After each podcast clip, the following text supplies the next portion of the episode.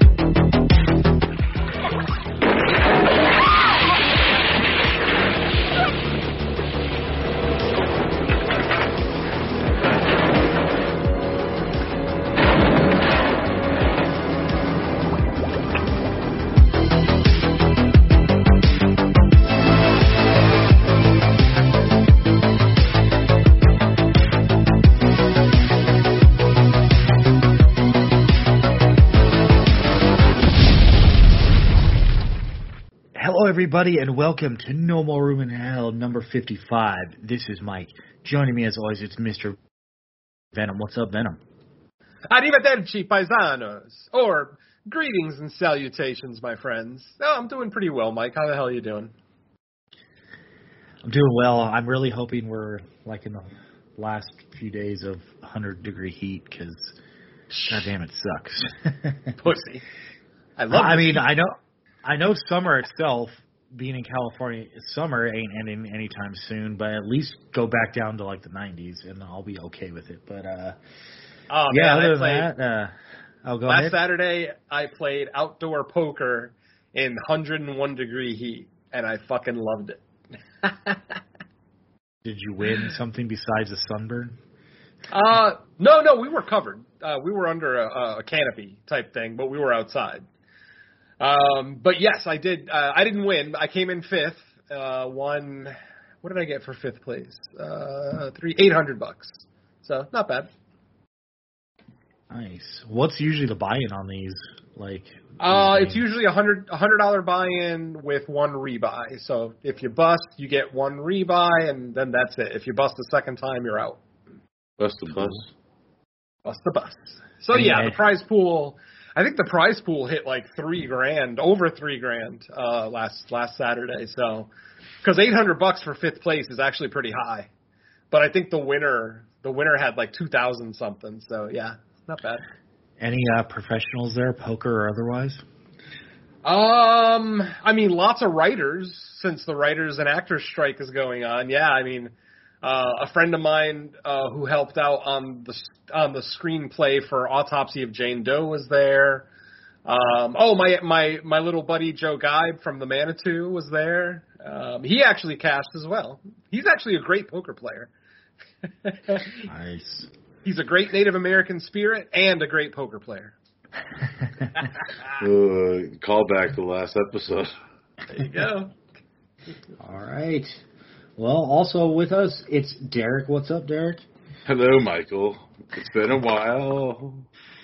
Hello. yeah, it has actually. In fact, it's been such a long time that I don't even remember why I picked the movies I did. I mean, obviously they're from the same director, so I know why I paired them together, but I don't know.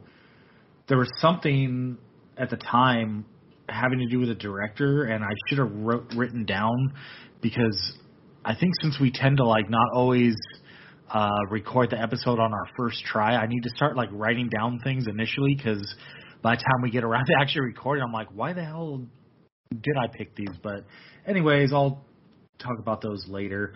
Um, but what's new with you, Derek? Anything to report since we last recorded? Nothing. I've been a little bit better, as Mike would probably know. I'm actually in the process of switching my schedule of work again. Because, also, one thing, working days sucks. I, I know that now, especially in my profession.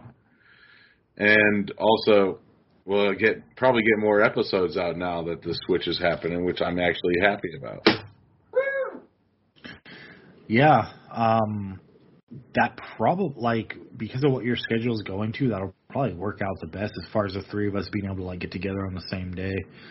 Um, so yeah, not not that the show's a priority over your life, but hey, it works out for both, I guess. Well, yeah. I, I get to enjoy it more. You know what I mean? Mhm. Plus, I don't have to Exactly. Plus, if we have to go later, then I don't have to worry about it on the Sunday because then I don't have to be at work until 9 p.m. again. So I don't even Right. have to worry about that shit. Exactly. Hey, and if we do uh, fresh cuts on Sundays, because sometimes we do that, if it's a movie you've seen, you can always jump on with us too. Oh, yeah. Speaking of, ha- have you been up on your 2023 movies at all, Derek? Honestly, with my work schedule, it's been kind of hard for me to go to the theaters lately. There's movies I wanted to see. Like, I wanted to go see Last Voyage of the Demeter. Might go see that tomorrow. Uh, I, yeah. What'd you say, Villa? Do it. Yeah, I definitely want to because you know that, that's when I was stoked to go see it because what it is and shit. But yeah, and I didn't see Talk to Me yet. I know that that usually one usually those type of movies are usually ones I stay away from because of the hype around them. Right. You know, because there's different opinions on like those A two four movies. Of course. Well, I mean, I, I like to think that I'm honest when it comes to A24. Yes, I love A24, but I did give a couple of their movies bad reviews this year. I famously hated Bodies, Bodies, Bodies. I fucking hated that movie. Um, you, you go back to the that episode of Fresh Cuts to find out why. But yeah, I I, I was so disappointed that that was an A24 movie. But you know, I like I like to think that I'm at least somewhat objective. You know, obviously we're all somewhat subjective, but I, I try to be as objective as I can. And I actually think Talk to Me was a little bit of a success for them. Uh, you know, aside from the critical acclaim, uh, I thought it was just a fun movie. Maybe not the most original thing we've ever seen, but a good time nonetheless. Wasn't Pete Davidson in Bodies, Bodies, Bodies?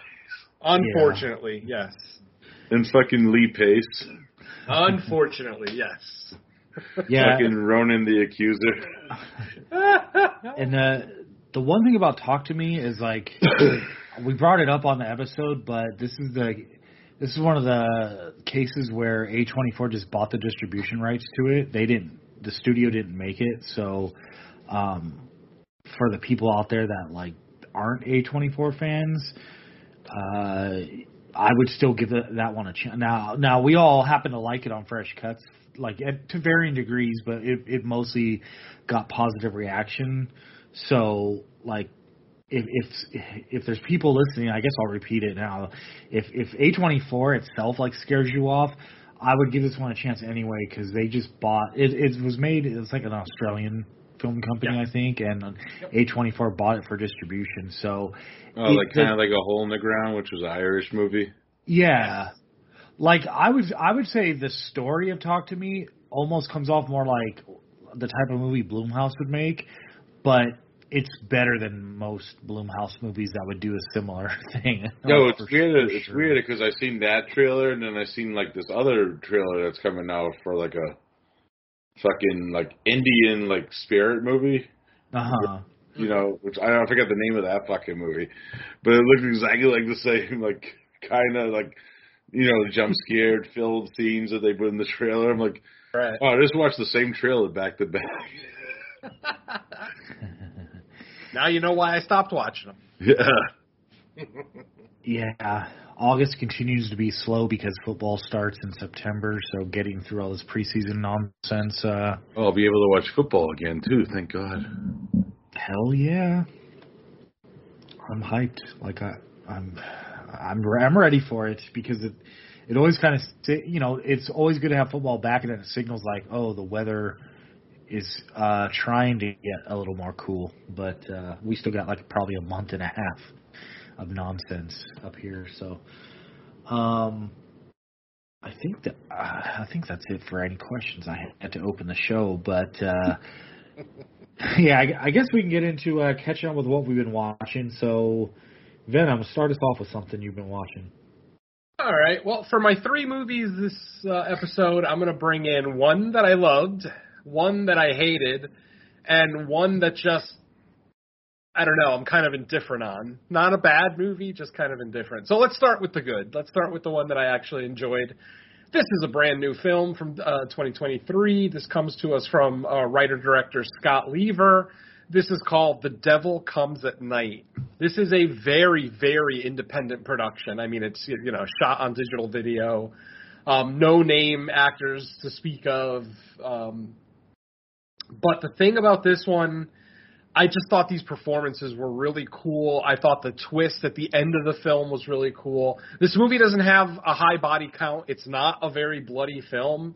Um, it's unrated, but I think if it did have a rating, it would be PG-13. Maybe there's some language in there that might give it an R rating, but uh, uh, basically, it's kind of a cult film. Uh, the basic story is a washed-up boxer uh, looking for some inheritance that was supposedly left in his childhood home by his father. He returns to that home after his father's death, and basically a cult kind of tries to take over the home and the inhabitants of the home. And you know, I'll leave it at that. I'll leave it kind of ambiguous. But um, yeah, and the title is very apt. The devil comes at night. But for I, like I said, I don't want to give away too much of it. it it's not going to change the world by any stretch. This is like I said, it's a very independent movie. Some people might look at the acting as maybe subpar. Um, I tend to give indie movies a little bit of a pass. Like as long as I'm not cringing and rolling my eyes constantly at line deliveries or dialogue, then I can accept it. And with this movie, like I said, I had a pretty good time with it. It's a nice short one. It's only an hour and 20 minutes long, so you know you got an 80 minute runtime. Um, it's not for everybody. It, it is definitely a little bit of a slower burn. So I definitely would not recommend this one for Don and Ellie, but I think for some of us, um, this is something that you know we may like. Like I said, I, it kind of hinges on the performances and the twist at the end. And for me, both of those things worked really, really well. Decent score, decent editing, a single location horror movie. The whole movie takes place at this house. It's like a farmhouse out in the middle of the woods. So, yeah. Um, like I said, if you can uh, find it, it's not the easiest film to find. It might be on Tubi, I'm not sure, but uh, if you can find it and it's a cheap enough rental, I say give it a shot. It's a good indie flick. Is Wings Hauser in it? No, no. I, he's a superstar. What are you talking about? It'd be, it'd be like fucking ten times better if he was, though, right? It'd be ten times cheesier, yeah. the carpenter. there you go. But yeah, Devil Comes at Night. Check it out if you get a chance. All right, Derek. All righty. As uh, we already mentioned, I haven't really been watching anything new lately, but I did end up watching this movie that I kind of heard about for years. You know, I've seen like weird poster arts for this fucking movie, which, you know, and it has the one thing that I fucking hate in it. It's called Centipede Horror. it's a 1982 film from Hong Kong, and yeah, pretty much it's about like this couple, and they get a, put a this group of friends, and they get a curse put on them, and the curse involves centipedes. Legitimately, everywhere they go, they're centipedes, and they actually use real life centipedes. There's actually a scene in this movie where a girl throws up actual live centipedes. yes. Uh, yeah, centipedes are probably the most fucked up looking bug that I can imagine, and you know, like I don't even like looking at them. They're just fucking weird. you know, in general, and have a movie just with fucking centipedes all over people's bodies and shit. Fuck that. this is like my kingdom of the spiders. Fuck that. You know. Uh yeah, it's gross. It's got some, you know, typical like Hong Kong shit. Actually, uh, I should mention that this is uh, put out by uh, this uh, new company that actually just put out a few releases. They just released a lot of like Asian cinema uh, called Era Four Four Four, which it's a pretty cool label. You know, they actually have like uh, five or six releases out right now. I got this one, and I got uh, the other one, it's it's kind of a tongue twister of a title. I haven't watched it yet. It's called Red Spells Red Spell. See what I mean? That could that you could get confused how to say that title if you say it too mm-hmm. fast. Uh, and that one has a giant scorpion on the title, so I'm guessing there's it has to do with scorpions. That one. So I'll let you know, Venom. I know you love scorpions. Yep. Yeah, but uh, it's definitely not gonna be for everyone. Like I said, but uh, yeah, these crazy fucking Hong Kong Hong Kong cinemas has been getting like this resurgence lately, like on physical media, which I'm kind of like a blessing. I actually just bought fucking uh, Magic Cop earlier from 88 Films, which is like this fucking hybrid like horror slash action fucking cop drama where this cop has to fight a fucking witch. Which I'm I'm kind of curious to check out. You know, like crazy movies like that coming, like even like some of the early Shaw Brothers shit, like the Killer Snakes and shit, fucking craziness. Like like all the Shaw Brothers movies coming out, even like some of the old like Tsui Hark movies are coming out on Blu-ray too now, which is fucking awesome. So yeah, Hong Kong, they don't fuck around. Yeah, I saw that. I think it's like Shaw Brothers Volume Two box set that's about to release. Looks amazing. Yeah, yeah. I've been. Uh, I, I I might get those. Are a little expensive, so I might because I know they're not going to sell out those ones because I bought the fucking Evangelion box set fucking three years after it was fucking released. So I'm I'm pretty sure that I'm in good hands with that. But uh, yeah, I'm I'm probably my next purchase is going to be like the Tiger Cage collection, which I'm fucking like the, the Donnie Yen fucking action movies from like the early '80s. Mm-hmm. Yeah, I'm I'm, I'm hype. I love Hong Kong cinema. It's fucking, you know, like I'm, you know, I'm the crazy Asian dude, and you know, I typically never pick Asian movies. I think it's time's coming soon. yeah, Hong, Hong Kong action films from like the 80s through about the mid 90s is just so good. Yeah. Like like like it's still they still put out some good stuff, but there was just that period of like 10 to 15 years where it like it it almost didn't matter if it had like the bigger actors in it. It just was carnage like in like the the brutality in those movies to just like it doesn't matter like who the character was or like if it was like just random ass people getting shot, thrown thrown out of cars, thrown through windows. Like just you think of you think of it, and those movies had everything in them Yeah. as far as action goes. Yeah, I got the fucking In Line of Duty fucking box set too, and those movies are fu- like the first one's fucking nuts with fucking Michelle Yeoh, and it even has it has the Jap it's a Japanese actor. It's a he's a big star. He's he's in a few movies. Uh, he's he played Scorpion in the new Mortal Kombat. That guy. Oh, that dude. Yeah, yeah. I love Yeah, that. he's in like everything. He was in like Ringu and he was even fucking Avengers Endgame, which was nuts. Yeah, but uh yeah, that that it was fun. I had to still dig into those till till I got like fucking four movies in that fucking box set. But uh yeah, good shit. Have you ever seen Yes Madam with uh Michelle Yeoh and Cynthia Rothrock? Yeah, that, yeah, that's in the box set. That's actually in the Line of Duty part two. Hell yeah. Yeah, so I haven't watched that one yet, but I'm, I'm that's up next probably tomorrow maybe. Cool. All right. So, um, my first one up.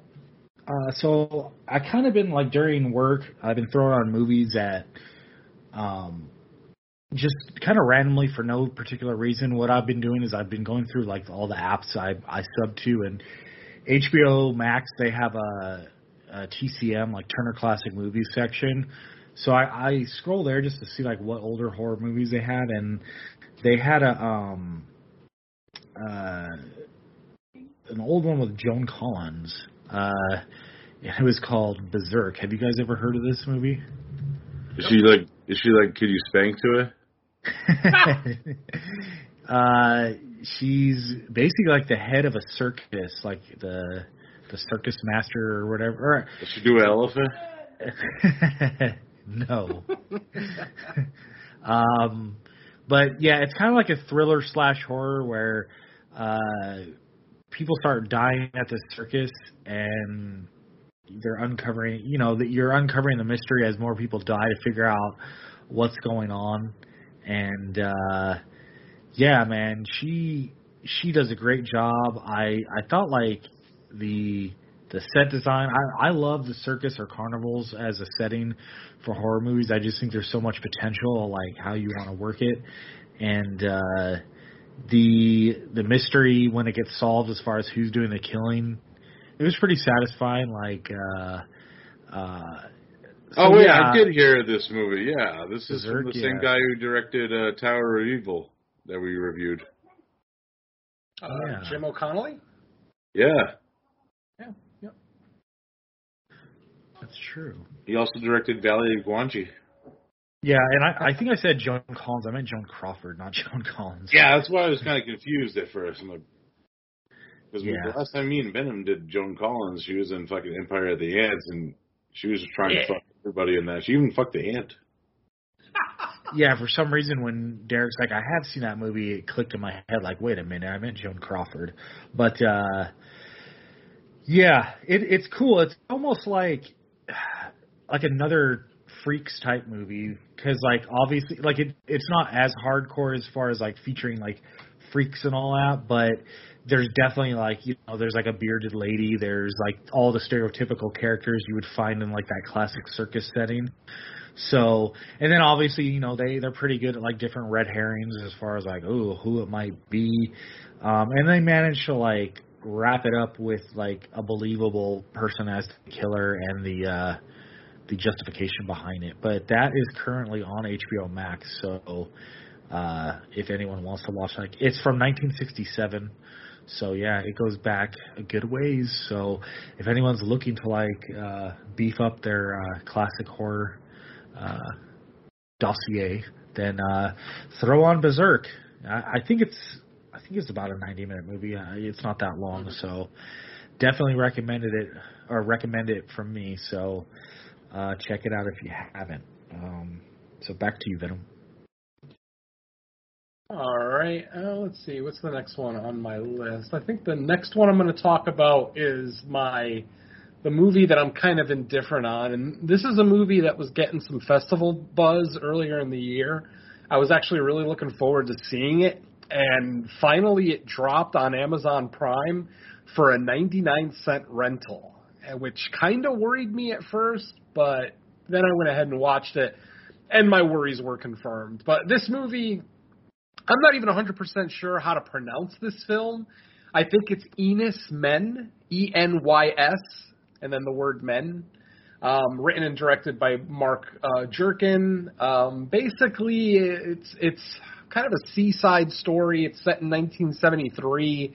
It's about a woman who's she's like a research scientist of some kind, and she's living like kind of it's not really a lighthouse, but it's basically like a cottage right on the shore of um I think uh northern England, I believe.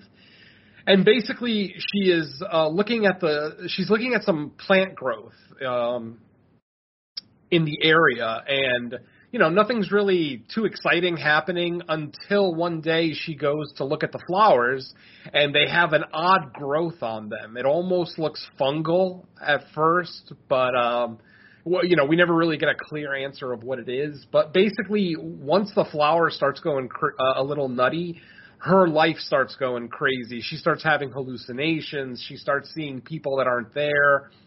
The problem with this movie is that it's a lot like Skinamarink in the sense that it doesn't have a lot of dialogue. This is definitely one of those kind of conceptual art pieces where you know there, there's not like a much of a script. There is dialogue in the movie, probably two to three times as much as there is in Skinamarink.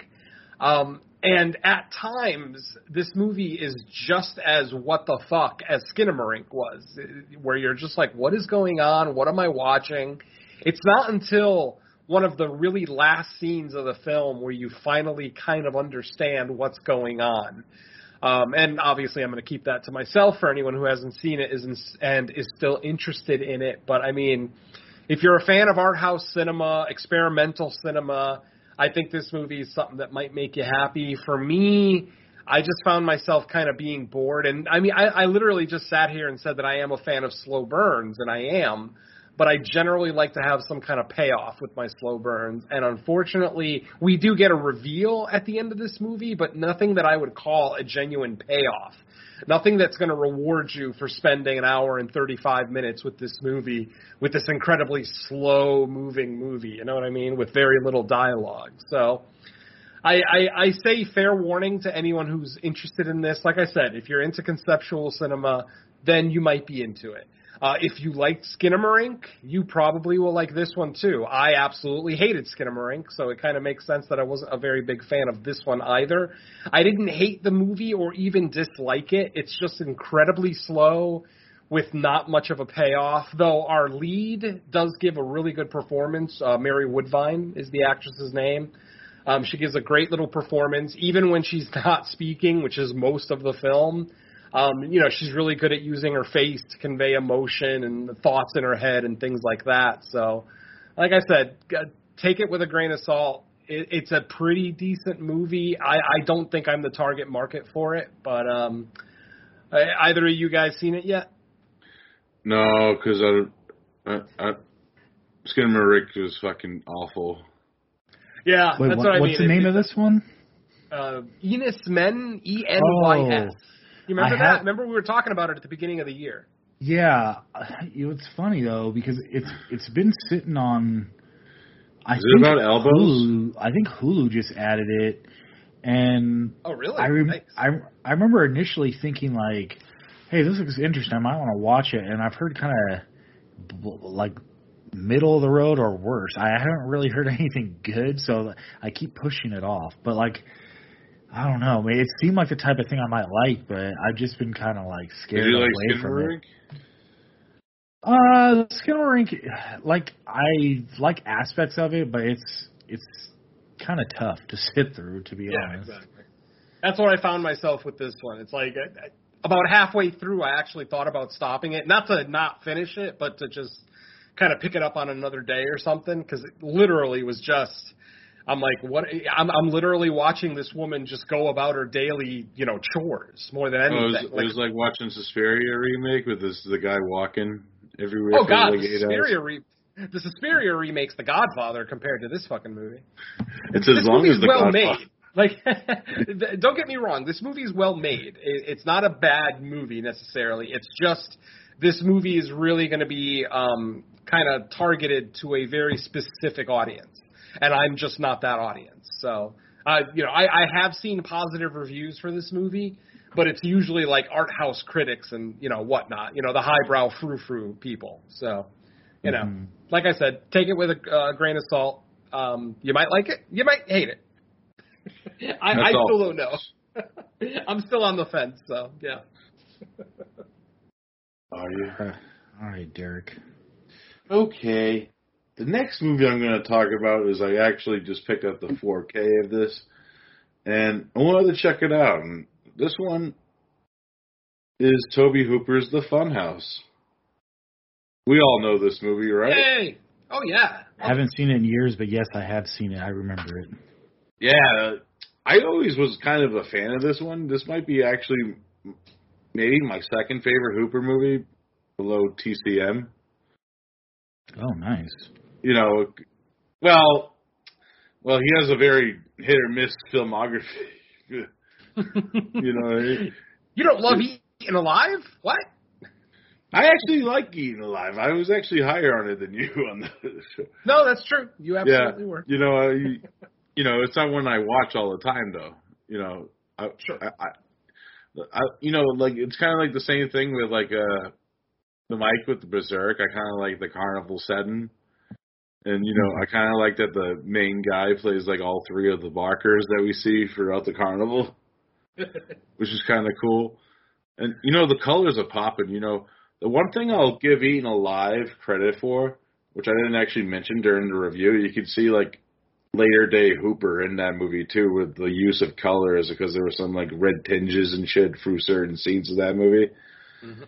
And you know, it, it went all the way to like movies like this one, which is very has a very colorful atmosphere to it, to like even Life Force, which is even fucking blood tinged red, you know, in certain scenes of that movie. You know, but uh Yeah, Funhouse is fun. You know, it's you know, I, I feel like it gets a bad rap because it's kind of put in that time period where the slashers were happening, and it's not really a slasher movie. It's kind of like, kind of more like a, like a kind of same kind of tale as like TCM, where these folks invade like these people's home, and they're trying to get back what's theirs, pretty much, and you know, plus they witnessed a murder. They saw shit they could shouldn't see. And, you know, they had to cover that ass. It's kind of like the same thing like the characters from Texas Chainsaw Massacre, which I found interesting. And, you know, I actually love the design of the fucking monster. And there's a lot of Frankenstein imagery in this movie, too. Like, even in early on in the film, it's kind of a setup to later on where the parents are watching Bride of Frankenstein on the TV. And then later on, you know, the monsters disguised as the Frankenstein monster for Mm-hmm. majority of the movie. And there's some fun like characters I like the fucking weird random lady that they meet in the the girls' bathroom. God is watching you, and she's all dirty and filthy. You know, like the hornball that's trying to peek jerk off at the fucking peep show. and those even like the fucking fortune teller played by Sylvia Miles. Oh, hundred dollars for Madam Zena. well, that was the, that was the one who was trying to get it on with the killer, right? Yeah, the monster. Yeah, yeah. jerking him I fucking love that scene. that Yeah. scene is so great. Yeah, it's, like even like even has like William Finley as this fucking vampire magician out of nowhere. this movie, it's a fun movie. You know, the, you know the minor like setbacks. I even said this when I originally reviewed on Cinema Attack. Is the whole storyline of shoehorning the brother into the movie, the little brother. That's probably uh-huh. like the one like like a kid. You know, I, I get it. They had to make the movie longer than it because it would have been a fucking ten minute movie. You know if they did it the other way. But uh, you know, overall, I just like the atmosphere of this one. The score is fucking killer. Like the like I, didn't even actually notice it, but like the main theme of the Funhouse, they actually sample on this uh hip hop song by Cannibal Ox at the beginning, like of the first track of the album. And I'm like, damn, because I was re-listening to that album recently because they actually have a song that actually samples the music to Optimus Prime's death of Transformers the movie. Don't make me cry. Real men cry. But uh yeah.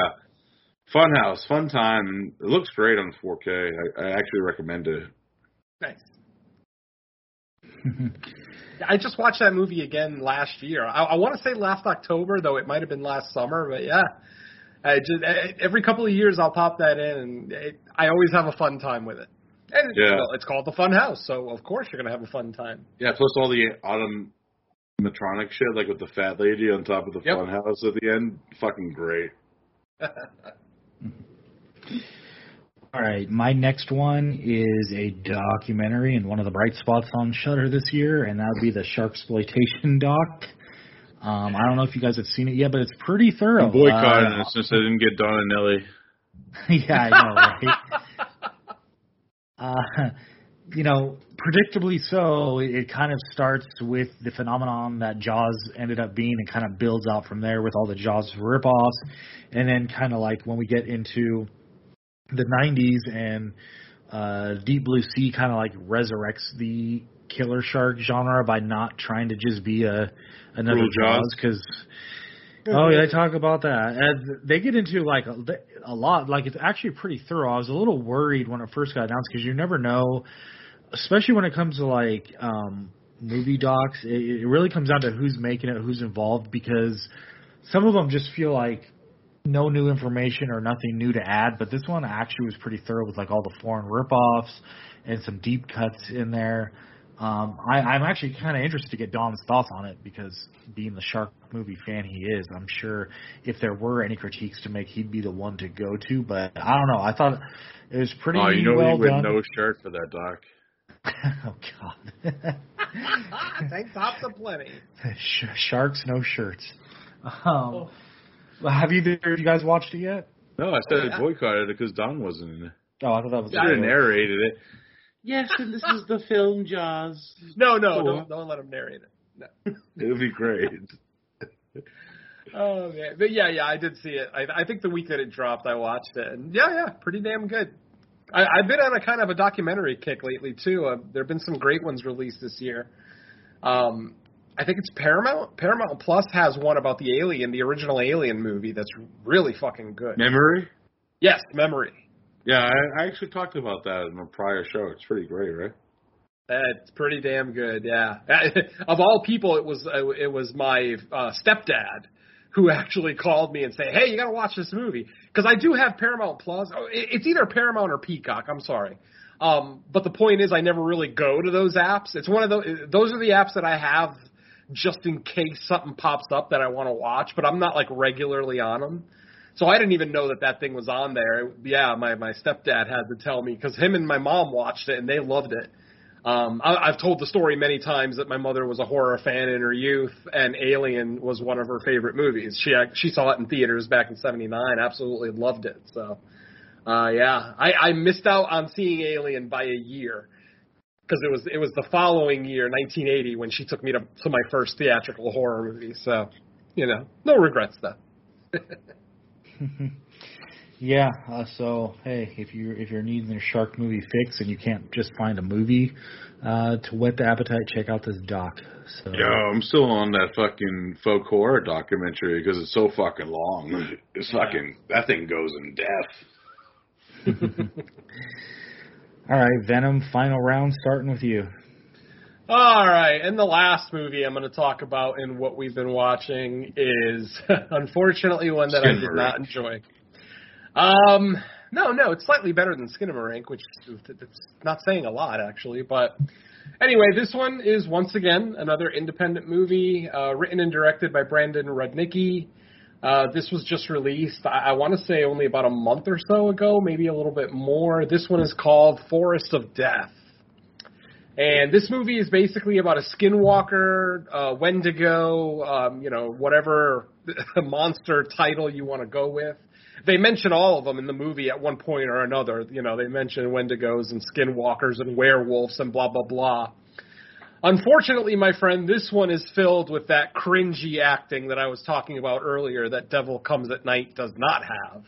Um, just very amateurish presentation, you know, kind of kind of looks like a upscale film project more than anything. Not great acting. Like it's very obvious that the young cast doesn't have a lot of experience with acting. And the final insult of this film is that this is just one of the worst looking skinwalkers I've ever seen in, in cinematic history. This thing, first of all, you only see its face. I mean, you don't even get to see like a nice full shot of it. Um, it, you just get to see its face when it attacks somebody, and it, and it's always a close up. It, it's just like a like a lunging at the camera type thing, and it, it just irked the shit out of me. I mean, they they obviously played with all the Wendigo and Skinwalker tropes, you know, trying to separate people from a group, um, you know, speaking in in other people's uh, voices to, to try to distract them and get them to come out in the woods, blah blah blah blah blah. There's nothing really original about the film. Um, and there's really not that much positive I can even say about it. There's not really any. The kills are all off camera and incredibly lame. It's a fairly bloodless affair. I mean, there's just there's not really any blood or gore. The movie poster for this is ten times better than the movie itself. So, if you're interested, look up the poster because it's actually pretty cool. And it's a little bit of a miss. Um, what do you call it? Um, bad advertising because the creature on the poster looks nothing like the creature in the movie. So this this is definitely one that I would say is a hard pass. Avoid this one. Um, this is another short one. I tend to watch a lot of like short runtime independent horror movies because there's so many of them out there that'll run anywhere from 60 to like 80 minutes. Um, and you know, I could watch like two or three per sitting, so you know, I can get through them really fast and kind of pad my numbers. But yeah, this one was like an hour. This one was only like an hour and 15 minutes, and it felt like six hours. It just, it's very slow, very poorly acted, poorly edited, poorly shot. I I hate to shit on somebody's art because obviously the people who made this, any any movie that you watch that you think sucks, somebody, you know, they bled, they sweat, they cried to get that movie made. You know, it's someone's baby. So I genuinely hate sitting here and shitting on someone's art. But ultimately, I can't really find too much positive to say about Forest of Death. It's got a really cool poster. That's about it. Um, but yeah, like I said, hard pass on this one. That's like the I'm 5th gonna- movie that I know that's called that. Oh yeah, yeah. I was actually confused because when I I was flipping through Tubi, it's on Tubi if anybody cares, but I was flipping through Tubi and I saw Forest of Death and I'm like, yeah, I think I've seen that. And then I saw 2023 as the date. I'm like, wait a minute. And then I clicked on it and yeah, it's totally not the Forest of Death that I've seen. And you know, it, it's rare that I regret sitting down to watch a horror movie, and unfortunately, this is one of those times. So yeah, avoid this one, folks. Coming next.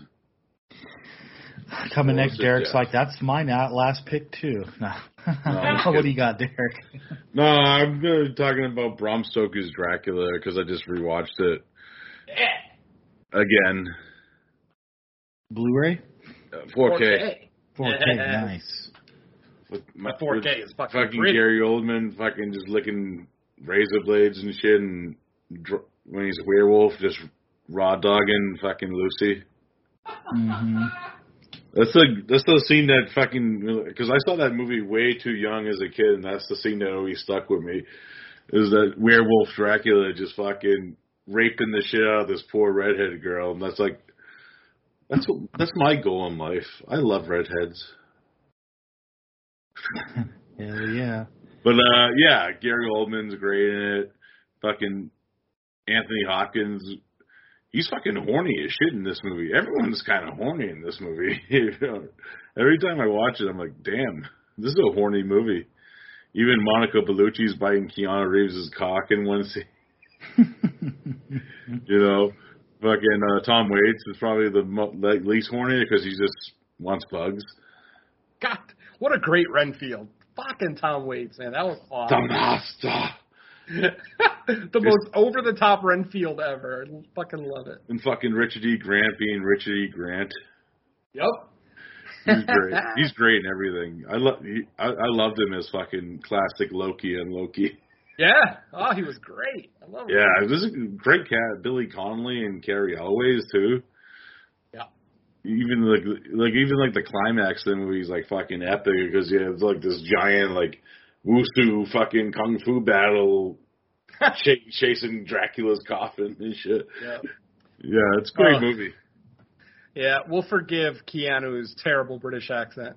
Winona's we'll no better. Oh, Jonathan, I love you, Jonathan. Oh, right, Mina. Oh, Mina? Yeah. Mina, uh, Yeah. And the weird thing is Anthony Hopkins' eyebrows in the fucking flashback scene in the beginning where he's playing the priest. hmm His eyebrows are classic in that scene. yeah, I picked up this 4K too. This this thing is gorgeous. Yeah, the, buy set, the set design on oh I have that one on 4K. Um, but the set design in that movie is so good. Like I, I watched it for the the first time in a long time when I got the 4K, and I just had forgotten like what a great job. Like just just looking at um, all the set pieces and everything, uh, it's just amazing. Like so much effort was put into m- giving the look of that movie, and I thought they nailed it. Yeah. For sure. I remember watching that in the theater the very first time. I, I don't know if it was opening weekend, but it was right around when it opened. And after that cold open, the whole theater just went fucking nuts. I, I yeah, just applauding, hooting, screaming just from the cold open. So yeah, I Vlad knew, the I knew was That was fucking time. awesome. Yeah, god damn, that cold open was great. And the fact that they actually brought in some legit Vlad the Impaler, you know, mythology into it was pretty cool. Yeah, it was fucking armor. I want that Funko Pop. Oh, I got it. oh man. Um, all right, so for my last one, uh, this is actually a movie I almost recommended on like a a VOD week for Fresh Cuts Oh, until I realized it's, it wasn't even a 2023 movie. I just assumed it was because it it randomly popped up on Shudder like in the uh, This is the Blues like- Clues movie. no. Uh, the pr- yeah the the title of this one's a little busy, which is I think why it took me so long to actually watch it. But it's called uh, Paul Dood's Deadly Lunch Break. Have you guys ever seen this? No. Nope. So this movie, it's it's kind of not a straight horror. It's like revenge fantasy mixed with like dark humor. So without spoiling anything, since you guys haven't seen it, I'll just kind of set it up. Uh, basically, there's this like middle-aged dude. He cares for his elder, elderly mom. You know, just kind of like your average guy. It's it's a British film, so you definitely get the British humor. Um, and there's some national like talent show with like you know whatever dumbass pop star is is holding it. Um, and he wants to go audition to this because you know, hey, it could be my big break, basically. And then on his way to the audition, there he runs into like some people and situations that cause him to be late. So he misses the audition. So he's pissed, and it's time for revenge. So it's basically called uh, Paul Dood's Deadly on a lunch break because on I think this next day at work on his lunch break he he he plots revenge on all these people that caused him to miss his audition. So uh, that's kind of like the setup. And I just thought it was really well done, really well written. The comedy to me hits. Um, the revenge stuff is really good, and it's actually one of my favorite movies that I've watched this year. It just sucks I won't be able to put it on my list because I, I believe it's a 2021 movie. Um, so yeah, it won't be eligible to be on my best of list, but if it was from this year, it definitely would be on there. And it's very unassuming because the, the t- I feel like a lot of people are going to skip it just based on the title. And uh, I noticed when it first dropped on Shudder, like it had five stars, which is their max. And I, sometimes I'm skeptical of that because when movies first drop, I I don't know if you guys have noticed, but a lot of times movies will drop on Shudder and whatever that star rating is, within like a few days it goes down because like more people watch it and like they're not going to give it as high of a review. But this one, I think it the lowest it ever dropped is four out of five, so it, it held steady. And then I looked it up on IMDb. I read other reviews, and I was like, okay, it seems like there's a consensus that this one's pretty good. So it was just late at night one night, and it's not a very. I think it's about an 80-ish minute movie, 85 maybe. Uh, I was just like, all right, well, let me, you know, I have no obligation to keep watching it if it's not good, but let's just see, watch out of curiosity. And it ended up being really good. So I, I highly recommend Paul Dood's Deadly Lunch Break, uh, and it currently is on Shudder. I wouldn't be surprised if it's other places too, just because it's it's not like a hardcore horror movie, so it might be on other services. But I know for sure it is on Shudder now. Um, so definitely check that one out. So it's like Ghoulies too. Gotcha. Uh, I'm, maybe we can make a connection. I don't know. Ghoulies too. I'm just I kidding. do. I do love me some Ghoulies too. Call back from an old episode.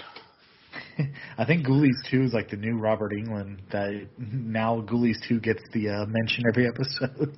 Robert Englund is remaking Ghoulies 2. Just came in. Breaking news. hey, I might actually go for that if that if that was true. I mean, it's better than hearing the news of Blumhouse or whoever trying to possibly tackle Nightmare on Elm Street. You know. But uh yeah, so that rounds out the what we've been watching segment. Um, on to news if we have any. Do we have any? Uh, a couple of minor things, not even really news, just a couple, uh, a couple of movies that are finally getting 4K releases that are way, way overdue. Um, if anybody knows me, you know what the first one I want to talk about is. September 19th of this year, we finally get The Exorcist on 4K. With the worst And if cover anyone- ever. Oh God, I can't wait. And if anyone is interested, Best Buy has the Steelbook 4K as an exclusive for Best Buy. So if you don't want to pay those second market prices, uh, reserve it now. They are taking pre-orders, and of course, I already pre-ordered it. We're also and then getting the other one, Rosemary's Baby too on 4K. I think uh, is that the first U.S. release for that one on 4K? On 4K, yeah. yeah, definitely. Had a few Blu-ray releases, but yeah, just Yeah, first 4K release, yeah. two two two classics in the same uh fall. Oh, we're not fall. done. Oh, we're Oh, not let's go. done. Um, let's see. Uh, October 3rd of this year, The Mist finally gets a 4K, and again, Best Buy will have an exclusive Steelbook available. This one's actually pretty cheap. You can pre-order it for under 30 bucks for a 4K they, Steelbook. uh, That's amazing. Are they mixing both versions up into 4K, like the black and white version too? They might be. I mean, you can not just turn the color. I, I just I mean, turn you the color you off can, on my yeah, TV. you, yeah. you can do that. I mean, if they if they have the legitimate black and white version, I'll watch it. But you know, if they don't, I, I can happily just turn the color off on the TV. It probably doesn't look quite as good, but you know, it, it gets the job done. And then the last one I was going to talk about, not a horror movie, but something that horror fans kind of tend to gravitate towards. This was actually one of my favorite movies of that year. So this one's coming out on September 26th of this year, and that is Natural Born Killers. We are once again getting a 4K steelbook. Um, like I said, September 26th. Another, like I said, this movie, I adored this movie. I think I saw it four times in the theater within the first month. In fact, funny story, I broke my leg on the way to go see this movie a fifth time. Um, stupid, stupid kid. You know, I was young. Obviously, this was what ninety four for uh, Natural Born Killers. I was in college. There was a movie theater that was like around the corner from my apartment building. But if you walked around the corner, it was like a 15, 20, or yeah, like a 15 or 20 minute walk. But if you cut through the woods in between my apartment building and the theater, uh, you could save, you, you could get there in like three minutes. The only problem is it's kind of a steep hill. Well, yeah, my dumbass decided to take the shortcut that day because I was late, and I fell down the hill and broke my right leg, um, lower leg, uh, the, the lower bone. I forget, right above the ankle. So yeah, that tells you how much I love Natural Born Killers, man. I'm willing to hurt myself to go see it. So yeah, another 4K that I'm very excited about. And that's all. That's all the movie releases I really have. Um, the only piece of news that I thought might be discussion worthy is uh, we are getting a reboot of Street Trash, fucking classic, classic trash cinema from the '80s, and it's being done by the director of Fried Barry, which was an interesting movie to say the least. If you guys saw it. Yeah, it's the perfect Mhm. combination. It kind of is. I'm actually rather excited. Like the only way I would have been more excited is if the director of the Greasy Strangler was doing it. But I'll I'll, the guy I'll who take did crazy murder. yes, exactly. But I'll take the director of Fried Barry, absolutely. And it's coming from fin- uh, Vinegar Syndrome, so you know we'll get a nice uh, physical media release, so that'll be good. And that's pretty much all I got. I mean, it's been a pretty slow couple of weeks for horror news. Do you can Yeah, have Toxic Avenger. Yeah, yeah, the Ah! Avenger remake with fucking Peter Dinklage. I Is he- I probably is he playing the probably, lead? Uh, yeah, he's Marvin. Yeah, absolutely. Interesting. I mean, he's not Toxie. He, I think he's just Marvin. Kind of like in the original movie, it was two different actors. Obviously, it had to be. Yeah, yeah. I think he's just playing Marvin, like the uh, you know the pre-transformation. Um, I'm just saying I think too. I'm not 100% sure. I actually could have seen it um, at the end of last year. There was a screener. It was one of those screeners where the effects aren't done yet, and Oh, um, okay. and I just decided I, I don't really want to spoil it because I mean Toxic Avenger is easily my favorite Troma movie. Uh, I love Troma in general, but th- that you know that being their you know their kind of their big classic that and like Sergeant Kabuki Man and stuff like that. Um, but yeah, I absolutely adore Toxie. I even watched that stupid Saturday morning cartoon that lasted what like six episodes before I got canceled. Yeah, I remember that. Yeah. I had the action But- figures for that show. The Oh, I think I had was- one. Yeah. The Uh, theme song was like, "They're gross, but they still get girls." I'm like, "What the hell is this?"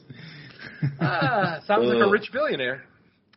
They're gross and they still get girls. Yeah. Plus, we're getting like a shitload of fucking other ones in like fucking October too from Scream Factory. Like they announced like the Blob on 4K, the remake, Ooh, nice. Pumpkinhead, Yeah. and one of my I already got a favorites- Pumpkinhead steelbook. Damn it. Yeah, they, they got. You're gonna get another one for the 4K now, buddy. and of course, Night of the Demons. They're releasing uh, the original on 4K, and then they're releasing the sequels on Blu-ray. Which, uh, yeah, I don't really need Night of the Demons 3 on 4K, anyways. oh God, no. Didn't we? Was that the one we did for our Halloween commentary, or was that? No, that was part two. Okay. That, that one's fun. That one's mildly fun. Yeah. Um, a couple of rest in pieces. Uh, rest in peace to Michael Parkinson. Uh, if you don't know who he is, uh, then you haven't watched Ghost Watch because Ghost Watch is one of my favorite things to watch on Halloween. And he was the he was the um, like the TV anchor guy, the the host Yeah. of the show. So yeah, and then of course Paul Reubens, our our friend Pee Wee. I I mean, yes, he was in Buffy the Vampire Slayer, but God damn it, if Pee Wee's Playhouse, or excuse me, if um, Pee Wee's Big Adventure isn't one of my favorite movies ever, um, it, yeah, Paul Reubens' loss definitely hit me hard. Um, it hit me almost as hard as Gilbert Gottfried last year because I am, a- for those who don't know, I'm a gigantic Gilbert Gottfried fan. I, I, I'm the kind of guy that would drive four hours to go see him play, do stand up at like some shit bar, you know. I, Yeah. was that much of a fan. But yeah, Paul Reubens was a rough one too. So rest in peace to all the folks that we lost. And William Yeah. Friedkin too, man. Oh, and Friedkin, the director of my favorite goddamn movie. How could I forget that? Yes. Oh my god. I actually watched. What did I watch? I watched um, the one with the tree. Guardian. Ah, Guardian. I watched that the day that he died. Yeah. So I, I paid my respects. The Exorcist. so- I'm waiting. I'm going to wait for the 4K. I watched Sorcerer. I hope that comes to 4K. Right.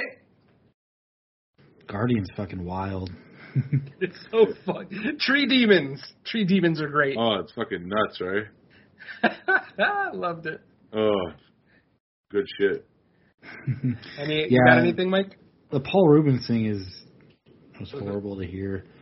Um, especially Yeah, and it's, it's always like a tough thing because like um, when when these actors or actresses are like battling cancer and they want to keep it private, you totally understand.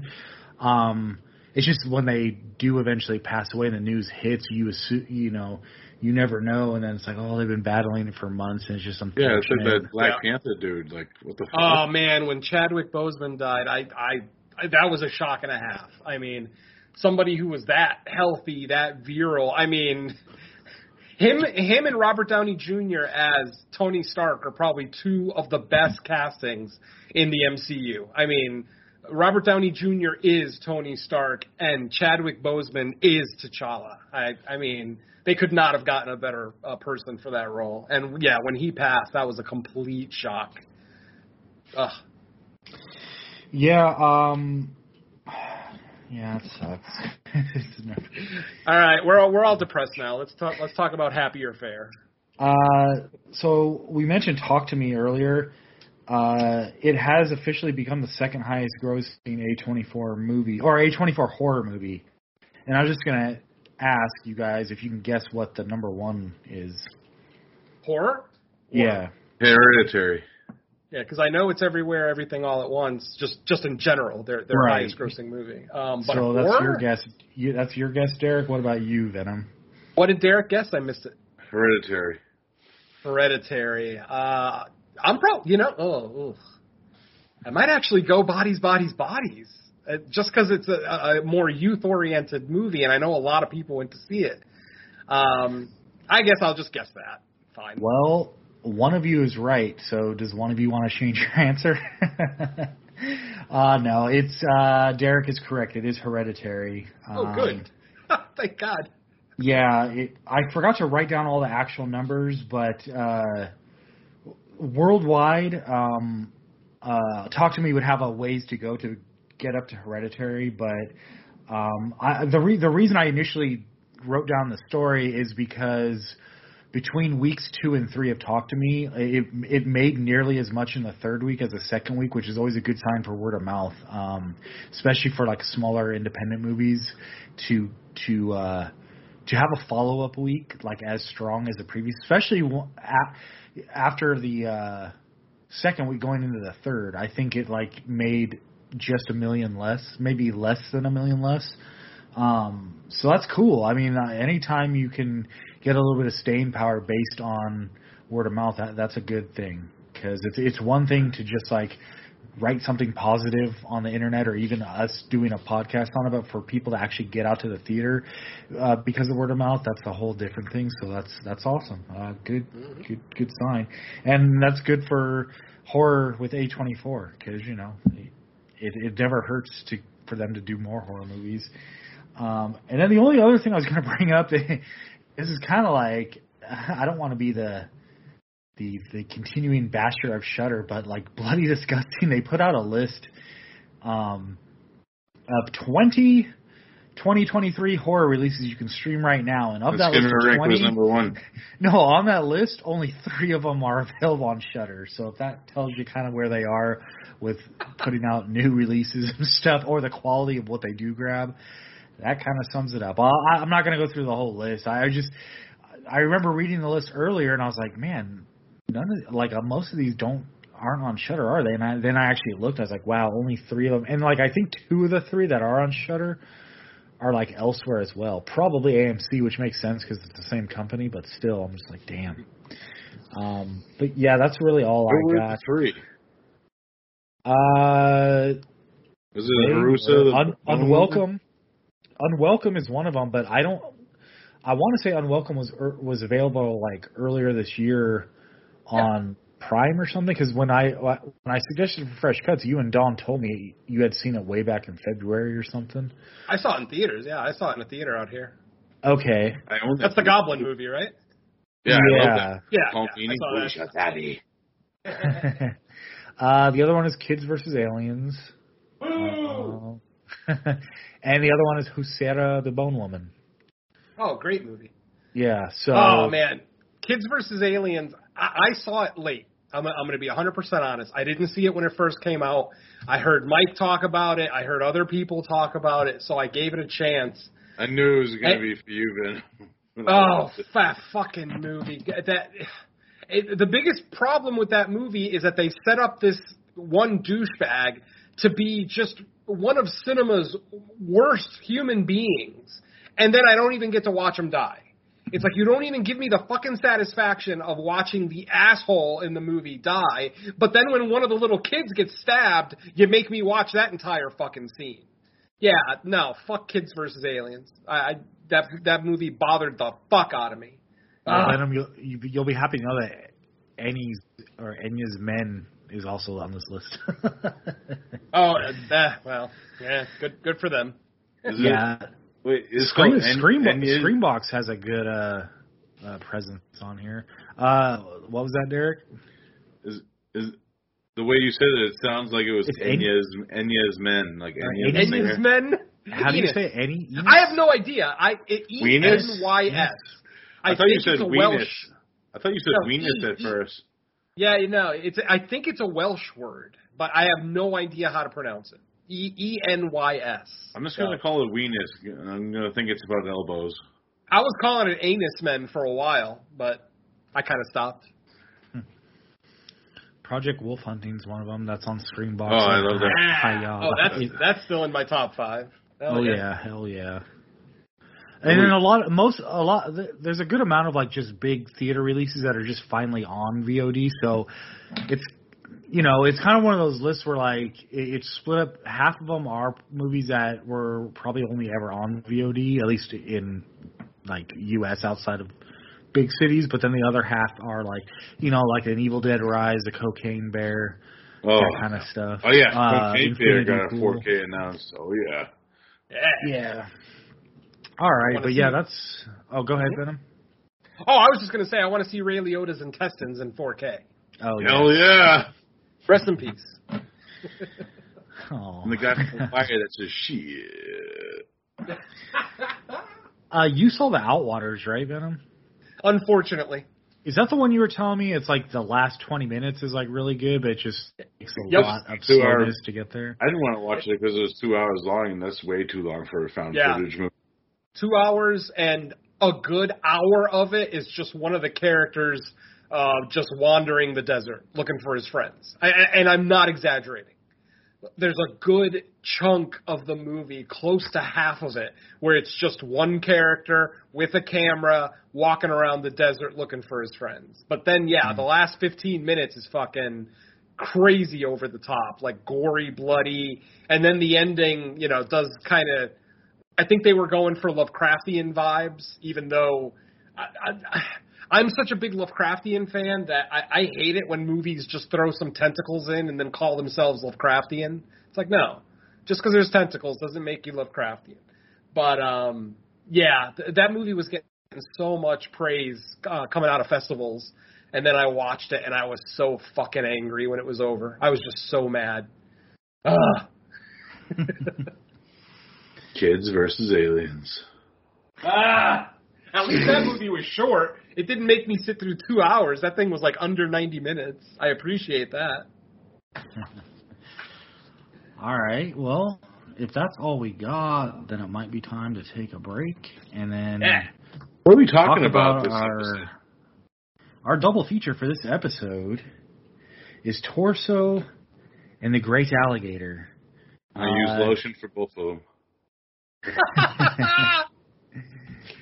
These are two movies by Sergio Martino, and I probably had a reason to pick Sergio Martino movies at the time, and now I can't remember. But I can at least I can at least know, hey, this is how they're related. They're both Sergio Martino movies, so uh, go Well, with it is- that, I guess. It is kind of funny that you brought up shark exploitation because I mean Martino has done a couple of Jaws ripoffs, right? I mean, we're going to talk about one today. Yeah, technically. Yeah, this mean, is like a combination even of Jaws and can be Cannibal Holocaust. ripoffs. Yeah. Yeah, and, and speaking of that's a good that's a good point they even brought up in the shark exploitation doc that like eventually Jaws ripoffs went beyond just sharks themselves. So uh, yeah, this and you're right. This is probably can be considered one of them. So uh, we'll be right back with our two Sergio Martino movies, Torso and The Great Alligator. Yay! We did it.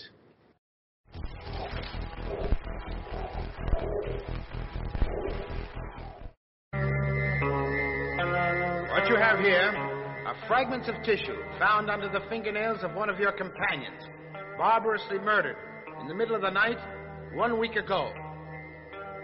Our scientific analysis has traced them to this foulard, which was used to strangle Carol Peterson. If you have ever seen a scarf like this on any person you can identify, it is your duty to report it either to the police or the university authorities. I might add that no one in Perugia, either man or woman, is safe until this killer is captured and brought to justice.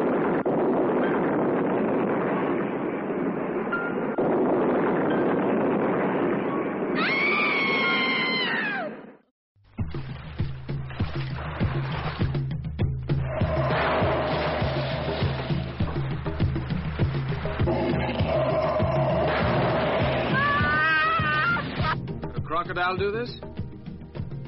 Not even the biggest one in the river. On that point, maybe the Kumas do more than we. The Kuma tribe. Tourism can only improve their standard of living. Good, peaceful folk. Ah!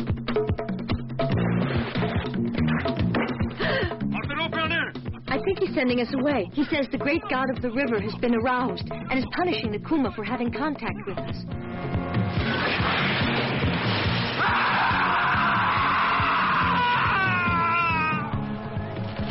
There's no danger inside the nets, is there? No, no, absolutely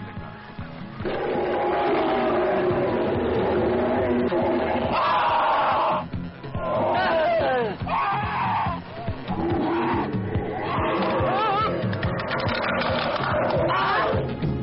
you seen the great god? Many have seen. White man as well. You talk to him, then go. I will take you. He's called Father Jonathan. Was it a crocodile? He's not an animal. He's a demon.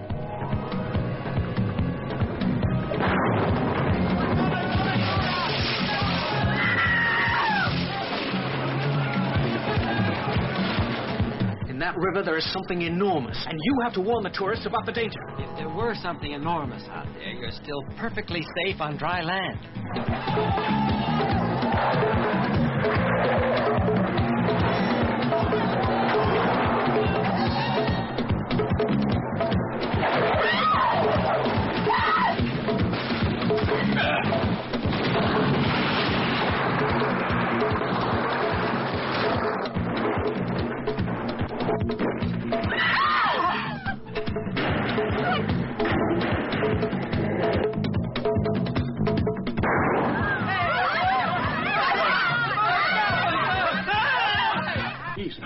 Him. Oh, he's a demon.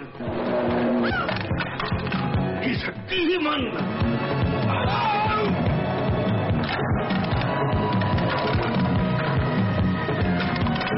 He's a demon.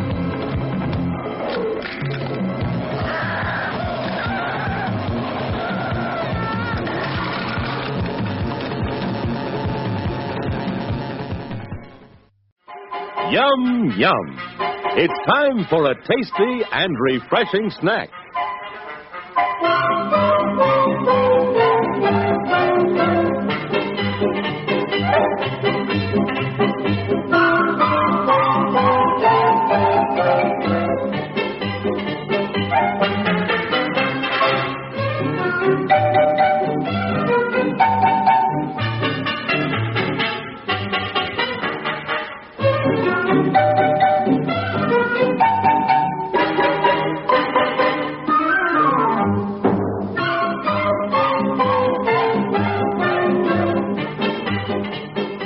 Promise to satisfy your hunger, your thirst, your sweet tooth. So visit our refreshment center now.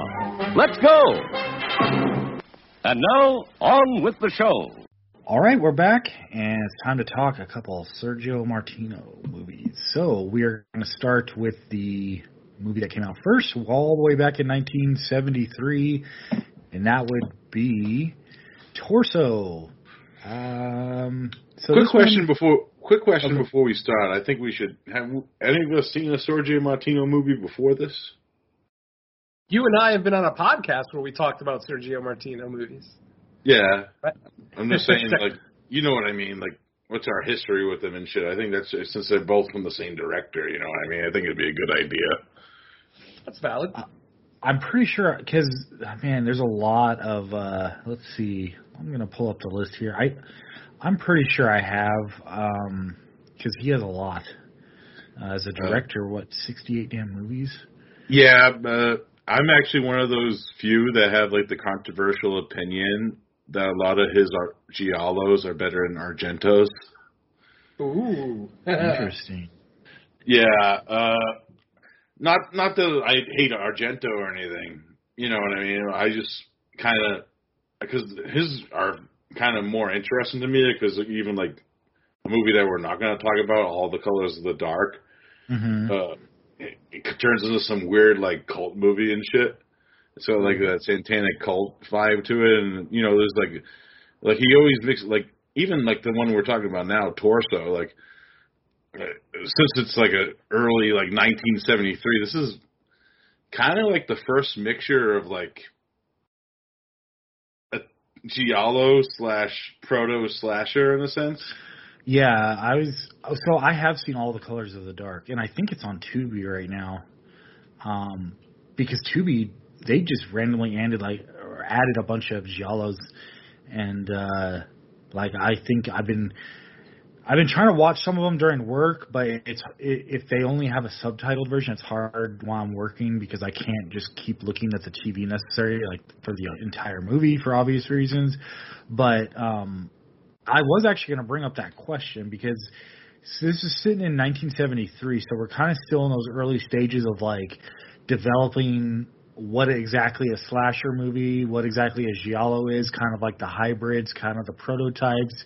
Uh, and this definitely fits somewhere in that category because it's you could kind of make a case for it being either uh, any of them in, individually or kind of like a hybrid because in the, in the beginning of all these genres forming, there was like a lot of kind of like gray area as far as how you categorize it, and especially in this in this time. But um, so I was going to ask, like, do you consider this a giallo or a slasher or a mix of both, or what would you say, Derek?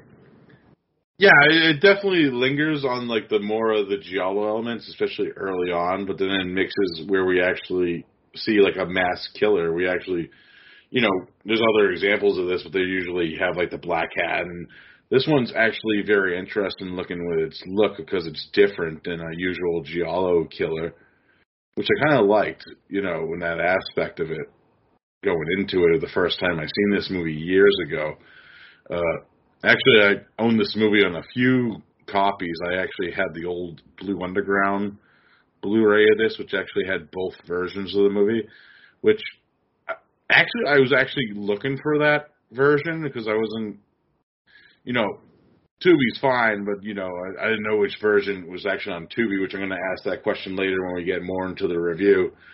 Uh, so I ended up ordering the Arrow Blu-ray because I just couldn't find my older copy of this movie. But uh, I was happy to do it because I have like all the other Sergio Martino Arrow Blu-rays anyway. So I was like, mm-hmm. sold. Yeah, you, you got me there. Yeah. But, uh, and the fact that you bring up that there's different versions, that's something I didn't because re- I know a lot of times there'll be a different version where they cut stuff out, but what I actually figured out on accident because I went to rewatch it, I I first watched it on Tubi, and um, our buddy Bill Castanelli has a copy on his Plex, and when I started the one he has on Plex, it was a totally different score playing during the opening credits. I was like, what? And it, it kind of struck me because I was like, wait a minute. Uh, and then I, w- I went back to the Tubi version to make sure I wasn't mishearing what I thought was the opening score. And yeah, they're totally different. So uh, I'm assuming there's other differences, not just the score, but I didn't get a chance to like finish the whole thing on uh, Bill's Plex. But yeah, quick, there's definitely quick question on versions. the Tubi version. Did it switch in Italian in, during any scenes? Um, I think so. Yes. Okay, so that's the uncut version. Okay. Okay. So, so at least you watched the right version that I watched. Oops. nice. um. All right. Well, oh, Venom. Did you have any thoughts on kind of like like being an early slasher slash giallo prototype and like where you would lean more with this one, or is it just kind of like elements of both and you can't really categorize between the two?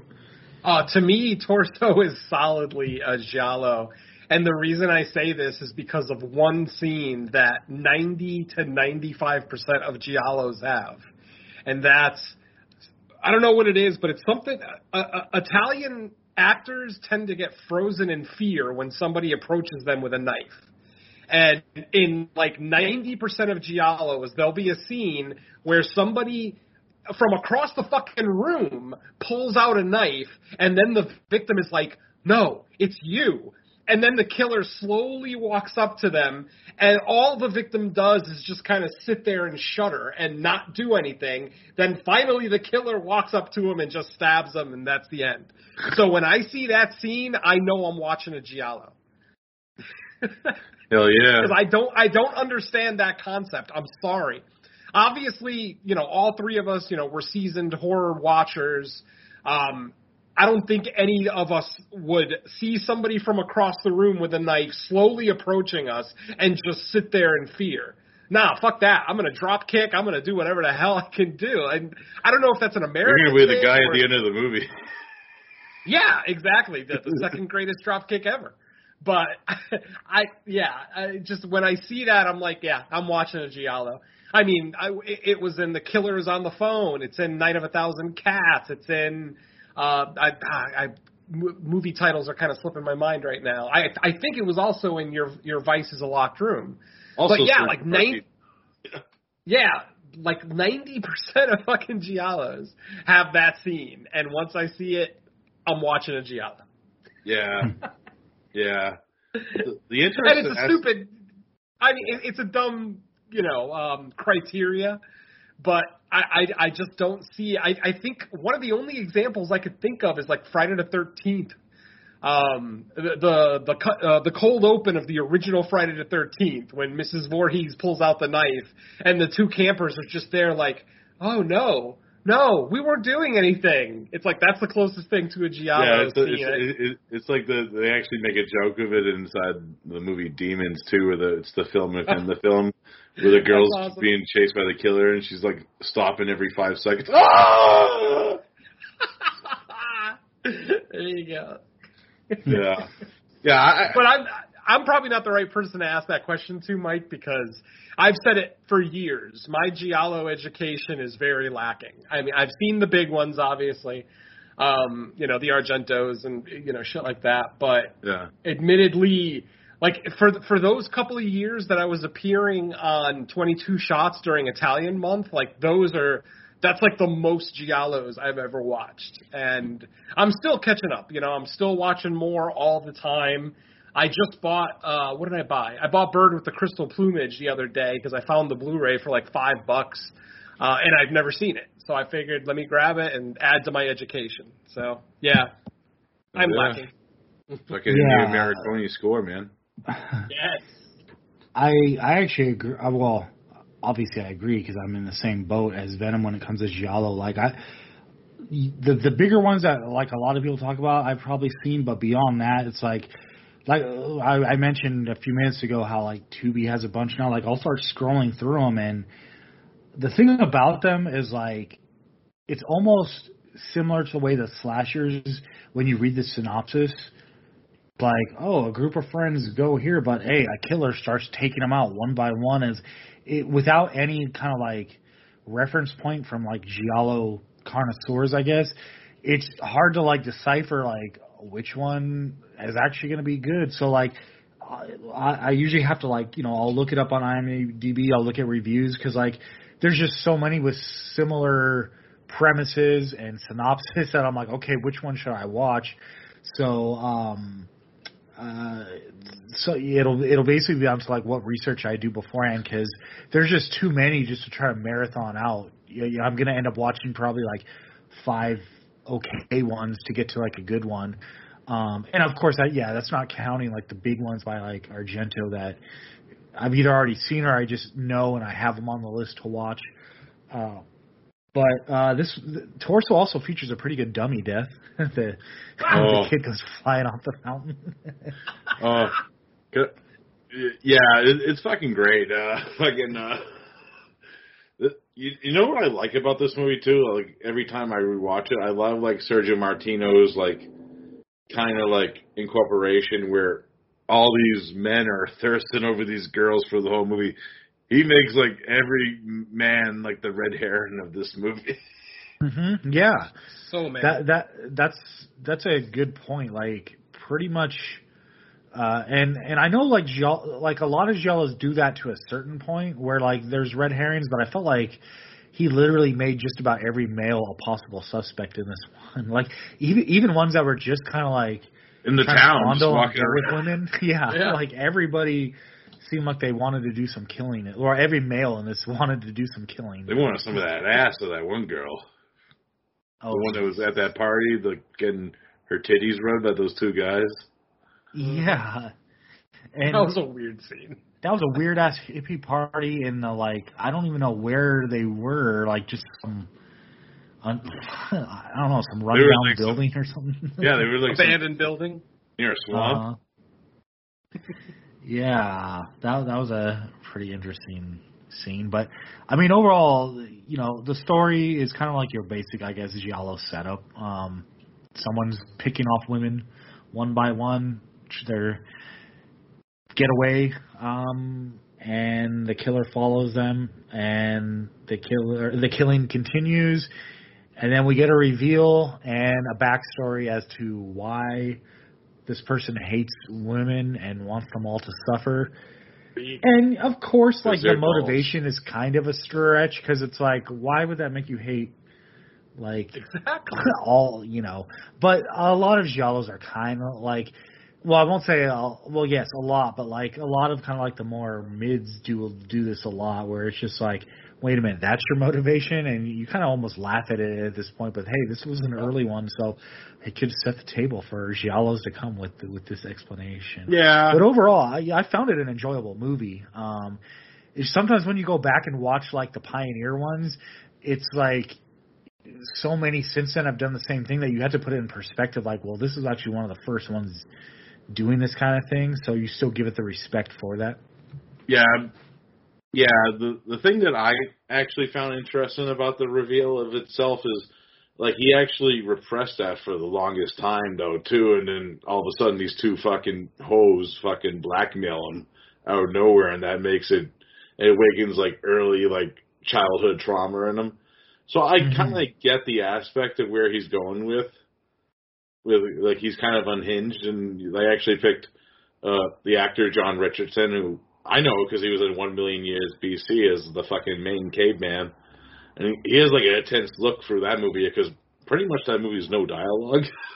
you know? Oh, caveman, yeah. Yeah, no, not caveman though. Actual Oh. one million years BC, where we're cowboys. Oh, that one. Yep, yep. Yeah, but uh, yeah, it's kind of a far stretch because I've seen it done in other giallos before, the, after this one. Which when you because I watched this one before and I could see why people would be like, yeah, that's not original. But this is like back in the day when this shit was still brand new too, so it could have worked for the audience back in '73 when it first came out. I'm not Oh, saying it's the perfect reveal, but I've seen way worse too in these movies. There was there is one element of this movie that really really bothered me. Like I flat out hated it. Um and it's the fact that we spend the majority of the movie with these women and then we don't even see their death scenes. Like Yeah. literally the camera just just switches to another scene and they're dead and it's like are, are you fucking kidding me? I, like I was pissed off. I was legitimately angry the first time I watched this movie, and I'm like, "Are you? You didn't let me watch the that scene, the scene that probably all of us were anticipating, and then we just get ripped off of it, and that irked the shit out of me. I, I it really, really bothered me. Yeah, and then it turns into like this weird like home invasion style Yeah. where it's the one. It, it, it kind of weirdly enough, the Quiet Place fucking kind of ripped it off with the fucking Emily Blunt fucking nail in the thing where the girl has the broken leg. Oh right, yeah, yeah, yeah, uh, Suzy Kendall, of course, is a British actress, but they actually dubbed her American in this movie, so that's not Yeah. really her voice. She even said it like "fuck this movie," yeah. but uh, yeah, over overall, I didn't hate the movie. There are there overall, it's a pretty fun time. Um, obviously, lots of nudity and nudity right from the start. I mean, literally, open opening scene, bam, porn. It's like, all right. Um, but there's still a couple of elements that bothered me. One character decision that just really, really bothered me, and this could be, you know, just something that's lost in translation, or maybe you know, in other countries they're not as quick to call the police or something like that. But it really bothered me that our main, uh, our star, saw a girl who ended up um, being found dead the next day. She witnesses her leaving with two guys on a motorcycle, and then two days later receives a threatening phone call from the killer, and she doesn't call the cops. Like she just decides, ah, it's no big deal. I'll deal with it. Like th- that irks the shit out of me. Especially, you know, this isn't a woman like with a husband and a family or some kind of support system around her. This is just a single girl, um, Jane, right? That was Jane's character. yeah, Um, Suzy Kendall, yeah. Exactly. And it's like you witnessed all of this. You even said it out loud to another person. Oh yeah, I saw her leaving with two guys on a motorcycle. And you know, they're they're kind of nefarious looking and blah blah blah. And it's like and and you don't want to tell the fucking cops? Like, yeah, that bothered me. Yeah. Like I said, I get mad easy. yeah, it's you know, it's yeah, But I mean, like it really, it's just those two scenes. You know, the the lack of getting to see the main characters actually die, and then just Jane, some of the decisions that Jane was making throughout the movie. But you know, it, it- really doesn't hurt the movie all that much. It's not like I suddenly hated it or didn't enjoy it. it it's always a fun time when I watch it. I'm I'm very happy to watch it anytime. It's just those two minor things I might have changed. Make Jane a little bit smarter and actually let me see the death of the girls that we've been following for the last fucking hour of the movie. That ugh.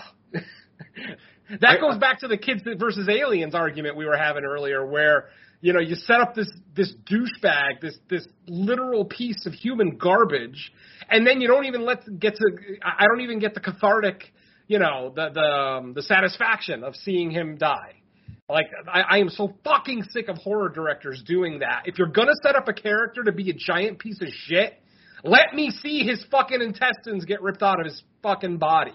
Don't just give him an off-screen death or just a quick stab or something, because that's just not satisfying.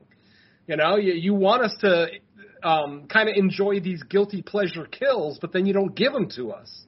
Fuck you. yeah. I didn't Rant mind over. it. I didn't mind it. because I kind of like the way that Jane wakes up, and she, you know, it's the more from her point of view because she's the only character left that you know Right. something's going down now, and when she discovers her friend's dead bodies. Yeah, yeah. It's not the worst piece of filmmaking I've ever seen. Not at all. Yeah, It just I, I kind of question the decision. That's all. yeah, it, it's, I can see it why it's questioned. You know, Yeah. back in my day when I actually reviewed this movie on 22 shots, I was kind of more like, yeah, fuck that, it's fucking perfect. you know, but I was still young in my reviewing stages then. You know what I mean? You know, it was actually my maybe my fucking fourth podcast when I did that. Wow. yeah, that was a you know, but uh, yeah, giallos have you know these tropes that we have to, or even this one, you know, and fucking, you know, it's weird. You you can tell like fucking because the guy who plays the main like hero, the drop kicker guy, was in the beginning of Hostel Part Two. He was the detective interviewing fucking Jay Hernandez in the beginning of that. oh movie. wow. Yeah, because uh, pretty much that was like because Eli Roth, one of his favorite directors, is Sergio Martino, and he actually put uh, Edwige Fenech in that movie too, and she's got a start in a lot of his movies too. but uh, yeah, Torso, I like it. yeah, yeah, absolutely. I love that Oh, and- his main weapon of choice is the ascot. Yeah. Also, how lucky is it for Jane that he decided to wear the loudest shoes ever made? That is so weird that this guy literally is a killer for a living and he's got hard shoes on that make so much goddamn noise. Should, should we, since we, we're here, should we tell him who the killer actually is in this movie? Oh, and then that was the other thing I wanted to talk about is that there's so I mean, you guys already kind of mentioned it that there's so many red herrings in the movie. And then the killer Is the guy that he's ever a red James herring. like friendly with the whole time. He's like the nicest guy. Like he never comes off as a red herring. It's like fuck you. That's deceptive. That's fucking awesome. I love that. When I first time I saw it, I was like, whoa, I wasn't expecting that. No, no, no. Now I appreciate it definitely. Yeah. But the first time, I'm, I'm like, it, it's kind of like Mrs. Voorhees showing up at the end of Friday the Thirteenth. It's like all these red herrings, and then it's a new character that we never saw. That's actually the killer. That like that's that's odd decision making. But No, he's in the know, whole uh, movie. No, no, yeah, absolutely. Oh yeah, I, am just saying that he was he was the nice guy. Like he was never a true red herring. He never had like a dirty look towards anybody. It seemed like he just wanted to date that girl, you know, uh, Jane. Blah blah blah. I don't. He he was like the least red herring of every red herring, and then he's the killer. yeah, it's fucking awesome. I love that reveal the first time I saw it. Yeah, it's it's a pretty easy to watch. Like nothing too crazy. Uh If you want to see crazy, we should watch. We should have did Umberto Lenzi's eyeball. That had the Ah. fucking craziest ending I've ever seen in a giallo. nice. I vaguely remember that one. I know I've seen it once. mhm. Oh, I forgot to Uh. mention. I I actually there's one scene in the movie that I actually really really liked, and I don't know why. Uh, the scene with the key when she puts the, uh, Yeah. the newspaper and how the killer like instantly recognizes what she's trying to do, and he grabs the key and puts it on there for her. I thought that was fucking brilliant. Yeah, it was fucking awesome. That was that was good. Hell yeah. And then there's the, the funniest fucking scene ever that I died laughing. It's in Italian. It's in the, like the, it's like because like actually, if you watch like the U.S. version, they cut actually a lot of the cop investigation shit out. So Uh, that's probably what I saw. Um, I rent I rented mine on uh, Amazon Prime, and there was no Italian in my copy. yeah, and there's a scene where they're interviewing the guy who finds like the body of the the first dead girl, and he's like, "Yeah, you know, I I don't want to get arrested if I tell you this, but I was about to take a shit." Ah! it was the fucking funniest thing. I'm like, what? He goes into like this whole like dialogue scene where he's like, yeah, you know, when you're taking this walk up this hill, you gotta take a crap sometimes, you know.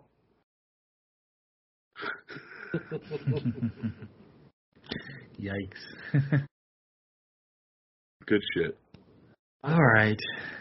Yeah. All right. So that's 1973's Torso. And uh, we'll move on to another Sergio Martino movie from a handful of years later that has really nothing in common with Torso. called The Great Alligator. Uh, this is kind Bach, of- Mrs. Yeah. Starr. This has it's weird. This one like it has some of your typical like creature attack movie stuff, but also goes large portions of the movie without that. So uh Yeah, Tourist on a tropical like, you know, island, eh, yeah, tourist on a tropical island anger an island god who turns himself into a giant alligator and stalks them. If that sounds wild, yeah, I guess we can get into the movie. Richard So, yeah, Johnson this- as Moses. That's fucking awesome. uh, Derek, I, I'm assuming you've seen The Great Alligator before, yeah? Yeah, I have. I I actually own both of these movies. Uh, this this actually this movie has multiple fucking titles because No Shame, which is a company way before, released this as the Big Alligator River. Ooh. And The then- Italian title is closer to that one because the Yeah, that's uh, probably the real name of the movie. well. The, then- the Italian title is uh, the River of the Great Cayman, Yeah. which is a little bit of a misnomer because a cayman isn't an alligator; it's a crocodile, and it's a small one too. It's not even a very big one. So I don't know, but Yeah. I, I am glad they changed it to the Great Alligator for the American release. Yeah, and then it was like even like it was known like alligator in some circles on some releases and shit. And I'm glad Code Red actually put it out as the Great Alligator, which uh, yeah, that's a good title. And uh, Perfect. Yep. and this movie starts out with like this fucking bombastic boom boom boom boom boom boom boom boom. You're like oh shit, you're about to get into some shit. Where fucking Mel Ferrer with his fucking porn mustache. And he's chilling with some black hotties. Man, yeah, this score is interesting because I I really like it, but it almost sounds like something you'd hear in like a Fulci zombie movie or like an Italian zombie movie as opposed to like an animal attack movie. But Yeah, I, I but thought that's was- the same dude who did Nightmare City's score. Oh, okay, yeah. Oh, it's weird, 'cause Jan's I- I like- good. I like Nightmare City's score way more than I like this one. Yeah. I, not to say that I dislike this one, but at times this one just kind of came off as like Italian TV score, which you know isn't a bad thing necessarily, but yeah. I don't know. Like it felt silly at times. I guess is the best word I can I can use. Like not bad, but just like oh this this doesn't seem to fit. Like there'll be a serious situation and it sounds like a sitcom music playing. You know. I love that this, this is just a giallo with an alligator. and welcome back to the show, Mr. George Eastman, who's the co-writer of this movie. Yeah. Dave Parker himself. yeah, this movie's cheesy as fuck, but it's got fucking Bobby Rhodes in it. is from Demons. Shit, she's a friend of mine. God damn it. Yeah, that was him, wasn't it? Yeah. She's a friend of mine. and Bill Castanelli's fucking Italian cousin Claudio Cassinelli, who sadly, uh, who- who's only in the pretty much most of his career Sergio Martino movies because uh, he actually died in a tragic helicopter accident in uh, 1986 on the set of uh, fucking uh, Sergio Martino's Hands of Steel, which that sucked. I actually remember George Eastman talking about it because he was supposed to be on the actual helicopter with him when that happened. So that that yeah, it's kind of uber, but uh, I was because he pops up in a few movies, like he's in Slave with the Cannibal God, which I think came out a few years before this one, which is kind of like his cannibal movie with Stacy Keach and Ursula Andress.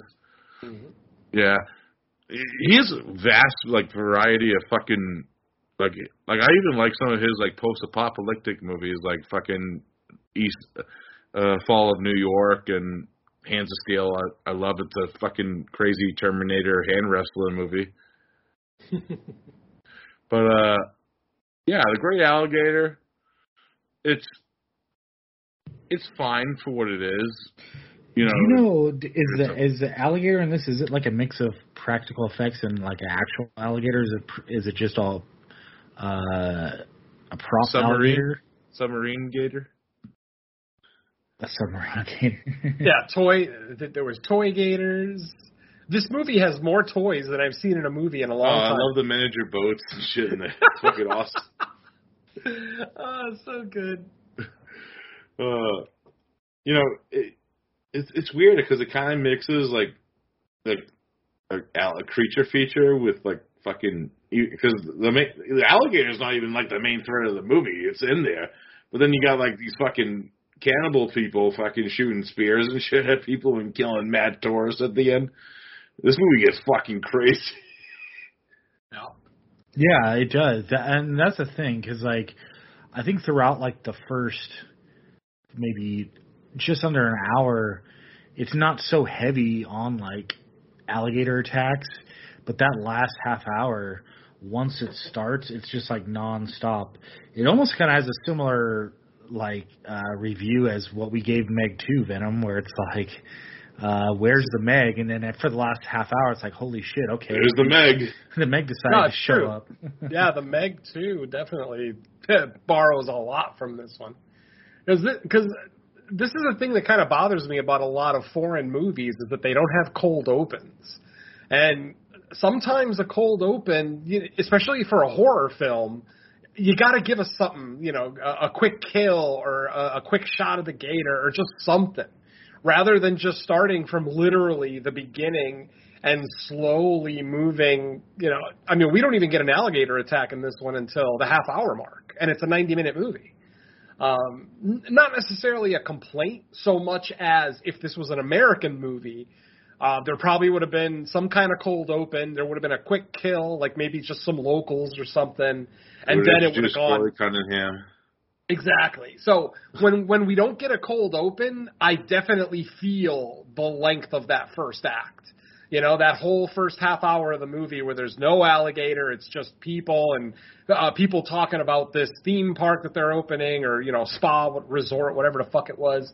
Um, and then finally we get an alligator attack and it's a very vague one. Like, like we, we definitely know that two people have just been attacked, but you never see the alligator and the victims in the, on the screen at the same time.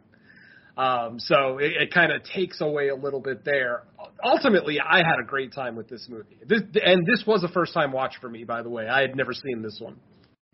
Um, definitely kind of, you know, had the same DNA as like Piranha and, and stuff like that. And, you know, I appreciated that.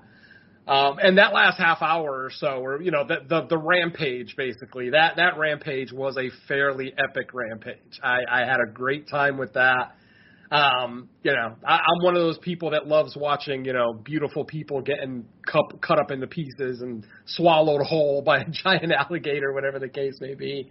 Um, so overall, yeah, I had a really good time with this one, but I just wish they didn't make me wait a half hour, one one third of the movie before anything really happens. Because the characters here are okay. I didn't actually even recognize Barbara Bach right away. Like I knew she was in this movie um, just by looking at the credits, but then when she shows up on screen, I'm like, is that her? Because it didn't look like the woman that I recognized from like Caveman and you know some of the other '80s shit that she did. Spy Um, Loved Me. Yeah. Yeah, exactly. Like it just didn't it didn't quite look right. And then I'm more familiar with Catherine Bach anyway because I was a gigantic Dukes of Hazzard fan, so I, I was always partial to Catherine Bach anyway. But no, Barbara's. I mean, she's a beautiful girl. I just didn't recognize her right away. Kind of Yeah. surprised. And then, But, but, yeah. the, yeah, but it, the cool thing about this is like there's so many like familiar other faces I see from other Italian movies. Like the, the little girl tourist is the little girl from House by the Cemetery. Right. Yeah, and and uh, the great Richard Johnson, who Yep. we actually talked about on the show a few times with Zombie and the Haunted. And he plays the Prophet Jamison. Yeah. And he's fucking awesome. That's probably my favorite scene of the movie. Where he's like, oh, and his voice and shit. It's fuck- And I love the guy with the fucking giant rifle in the boat. the Right. rifle's like he's he's going hunt an elephant with that fucking thing. And if you want to see an early role from M Night Shyamalan, then you get him in here. Yeah, he gets he gets impaled at the end. I'm like, is that fucking M Night Shyamalan? Obviously, it's not, folks. I'm kidding. But Jesus Christ, it was like a carbon copy of him in the movie. yeah. Ugh, couldn't get over it. It's a fun movie. And anytime I can see an M Night Shyamalan uh, lookalike get impaled, I'm happy. Italian M Night Shyamalan. Right? Oh man. So, Derek, on the director of Sergio Martino, like, what are some of your favorites from him? you gotta make me look at this list again. Jesus. Oh, I know mine off the top of my head, just because I haven't seen very many. Okay, what do you got? Oh, oh, for me, it's uh, Your Vice is a Locked Door. Or is that it? Yeah. Yeah, that's Your pretty Vice- good. That, one's pretty awesome. Uh, Uh, the Scor- he, he did both the Scorpion Tail movies, right? Yes. Yeah, yeah, I like those too. Yeah, Strange White Vice of Mrs. Wardh's pretty good too. All the Colors of the Dark's pretty awesome. Uh, if you like Italian action Testi movies, The Violent Professionals, which is stars the the, the Dropkick guy from Torso. Yeah. nice. Pretty awesome. Uh, what else? Uh, oh, I fucking love this. I, I watched this for Cinema Attack. We did kind of like a botch fucking western show because Matt hates westerns. uh, the the man with called Blade. I fucking loved it. It's fucking awesome. He fucking like there's so much fucking gore in that movie western. Like he chops a guy's hand off in the first fucking Island of the Fishman's pretty good. Actually, comes in. You can actually watch in two versions. Actually, uh, Island. Of the, it's kind of like Lovecraftian. Has actually Barbara Bach in that one too. uh, written Richard Johnson. Uh, depending on what cut you watch, we even get a cameo by Cameron Mitchell in the American cut, uh, which was called Screamers.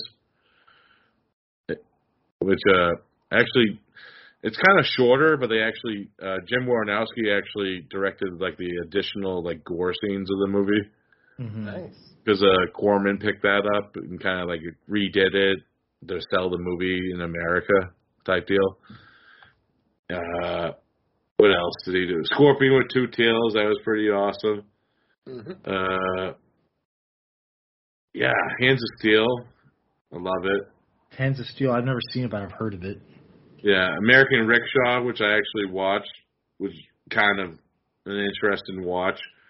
Uh, yeah, that's about it. What I've seen. Yeah, but I've seen like All Is Jolly. Like Is uh, is Slave of the Cannibal God any good? Or have you not seen that one? Oh, I've seen it. Yeah, I reviewed that on 22 Shots. Uh, yeah, it's it's pretty good. Uh, interesting. Stacy Stacy Keach is in it. Yeah, Stacy Keach, Claudio Cassinelli from this movie, Ursula Andress. Those are the, like the main three stars of the movie. Uh, actually has a pretty awesome dummy death. I won't say from who because I want to spoil Oh, it. nice. Yeah. But yeah, he, I, he, he- like even like his other giallo stuff, I have fun with. So yeah, I love. Like I, that's what I kind of wish Argento did more because I wish he kind of dabbled like into other genres more than Fulci. Like Fulci, even Fulci did a western. You know? Oh wow. Yeah. Spaghetti westerns are great. I love them. Yeah. Yeah, they're awesome. I think. Yeah, that's actually a show I kind of wanted to maybe the kind of like uh, that show where we did like Shadow of the Vampire. Maybe we do like non horror movies from a horror director. You know, Right. that that would be an interesting discussion. It's a concept. I like it. Yeah.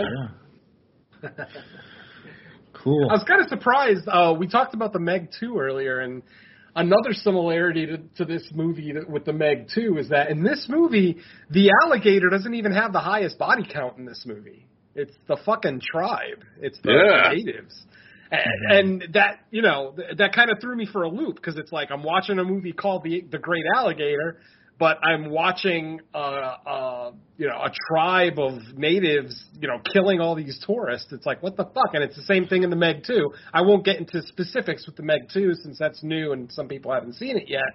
But there's a whole stretch in the Meg 2 where they're not even concerned with the shark. There's like something else going on. Yeah. And, you know, that was kind of one of my bigger gripes with the Meg 2. And it's a little bit of a gripe here. Though here it's a little bit more acceptable because I do like, uh, you know, um, tribes, you know, tribal horror like that. I, I definitely do dig that. And as opposed to what we got in the Meg. And plus, they're worshiping this fucking alligator too, so it kind of makes more sense why they're doing Yeah, what yeah. they're doing. I thought the Yeah. scene with- the scene with the hermit was pretty funny. the former priest. No, he's the best Uh, part. Oh, that was fucking hysterical. Yeah, this definitely feels like the alli- the the alligator and all like the the lore around it. It kind of sh- just it's almost like it decides to show up in a different movie about a tribe killing people, and then the alligator's like, "Hey, I, I want to get in on this and add to it." Feed me now, bitch. Those white people look tasty. Let me get some. Let me get Barbara Bach. She's got nice thighs.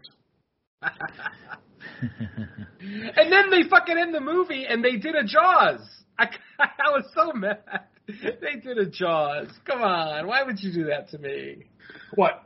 Only four years after Jaws, so obviously the hype, you know, the Jaws hype is still fresh at this point. But yeah, goddamn, don't end your movie the same way. Oh. At any rate.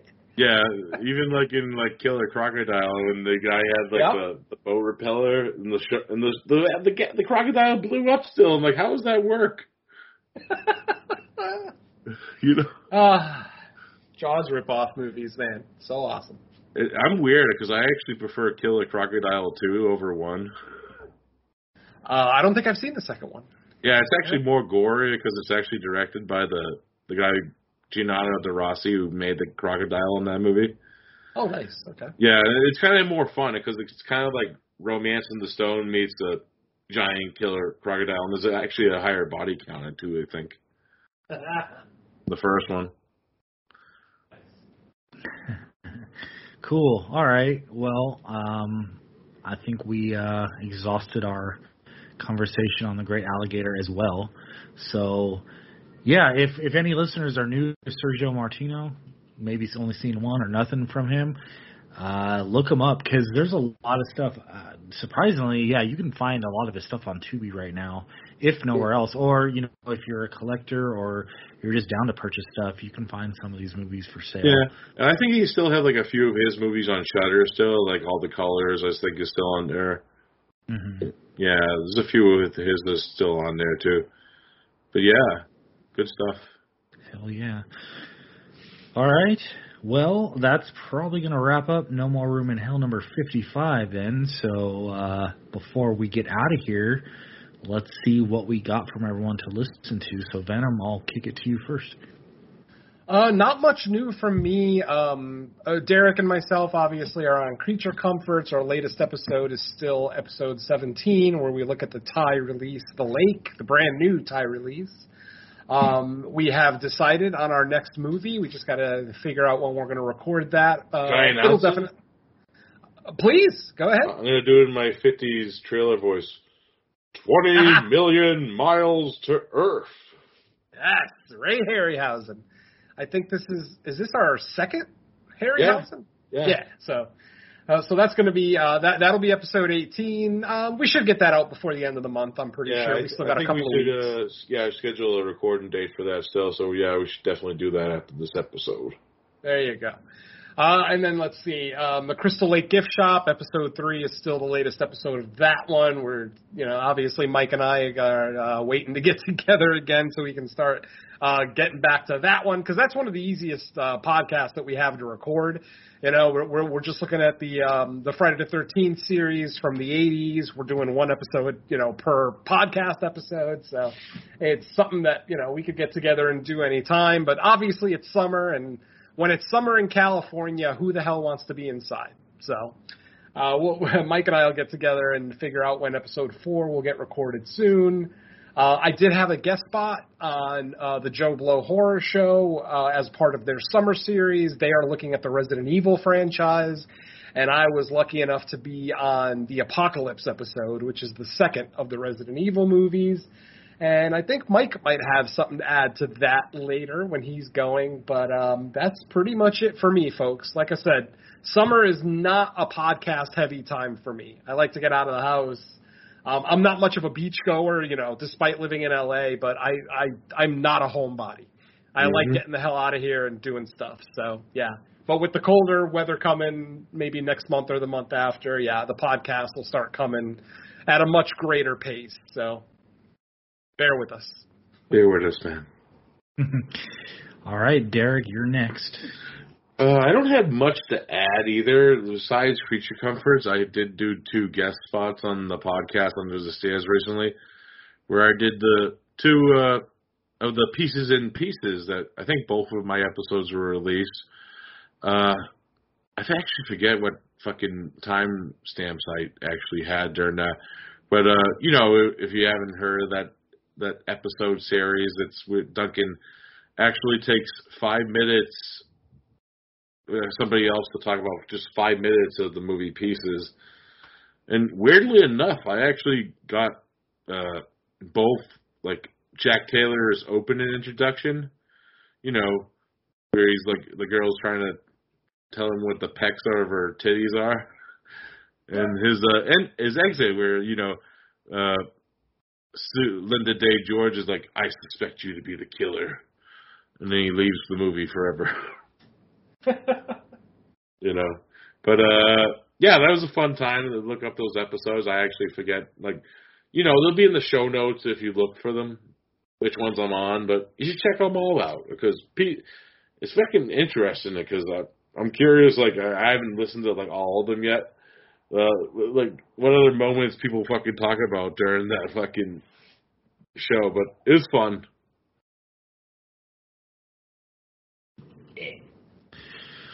And All right. Oh. okay. Yeah, for me, it's uh the, the latest episode of Fresh Cuts is out. Uh, what the hell was that one? What did we do? Fresh it's, Cuts. It, um, uh, last voyage of the Demeter. Yes. Yes. Dracula. Last voyage of the Demeter. We leave so that episode's out. And as Venom mentioned, the Joe Blow Horror Show summer series of the Resident Evil franchise, I had the honor and privilege to cover Resident Evil Afterlife. But as I said, is that before, the one with Kim Coates? Oh man, it at least Carly was on the show too, so I could spread the pain, Was and I didn't four? have to handle that myself. That's uh, three. No, that's Extensions three. Oh, right, that is Extinction. Yeah, you're right. That's the Vegas one. Yeah. Oh, four's yeah, four's Afterlife with fucking when they borrow Pyramid Head from Silent Hill in that one scene. Oh, the shower scene. Is that the shower scene? The shower fight. No, it's the one with fucking Tyrant, right? With the fucking the guy turns into Tyrant at the end. I forget that movie fucking sucked. yeah. Pretty much. That pretty much summarizes my appearance. But it was it was a fun time. You know, everyone's cool on there. Um, so check that out if you're interested in hearing about that. The, the entire series actually. And I think that might be actually it for me as well. Um, so yeah. Uh, as far as the next episode of No More Room in Hell, does it go back to Venom now for picks? Ah, yes. Oh does. boy. Do you already Uh, have I'm not something going in to tell mind? you. I'm not going to tell you what movie. Oh, I've got the movies picked out, but uh, Oh, okay. we're we're going to go to Japan for the next episode. Oh boy. I'll leave it at that. Oh Well, boy. there's all sorts of potential where it could go because hentai, Yeah, Ah, tentacles. Japan can slime, the sweat. J- Japan can either be like a, a, nuts from minute one through the entire movie, or they can like have a movie where it's like, oh, this is interesting, and the last or twenty minutes is like, life what? after you watch Dark Water. Like, yeah. All right. Well, that's a, I guess, a little hint. I mean, just saying Japan doesn't narrow it down very much, but hey, at least you kind of know where we're uh, uh, headed for the next episode. So that will be No More Room in Hell 56, uh, hopefully coming soon. And until then, I guess thanks everybody for listening, but we got to go back to frying in the lake of hell. So we're going to descend and uh, let's say bye to our listeners. bye to the girl with the big titties. Arrivederci, Barbara Bach. Watch Sergio Martino.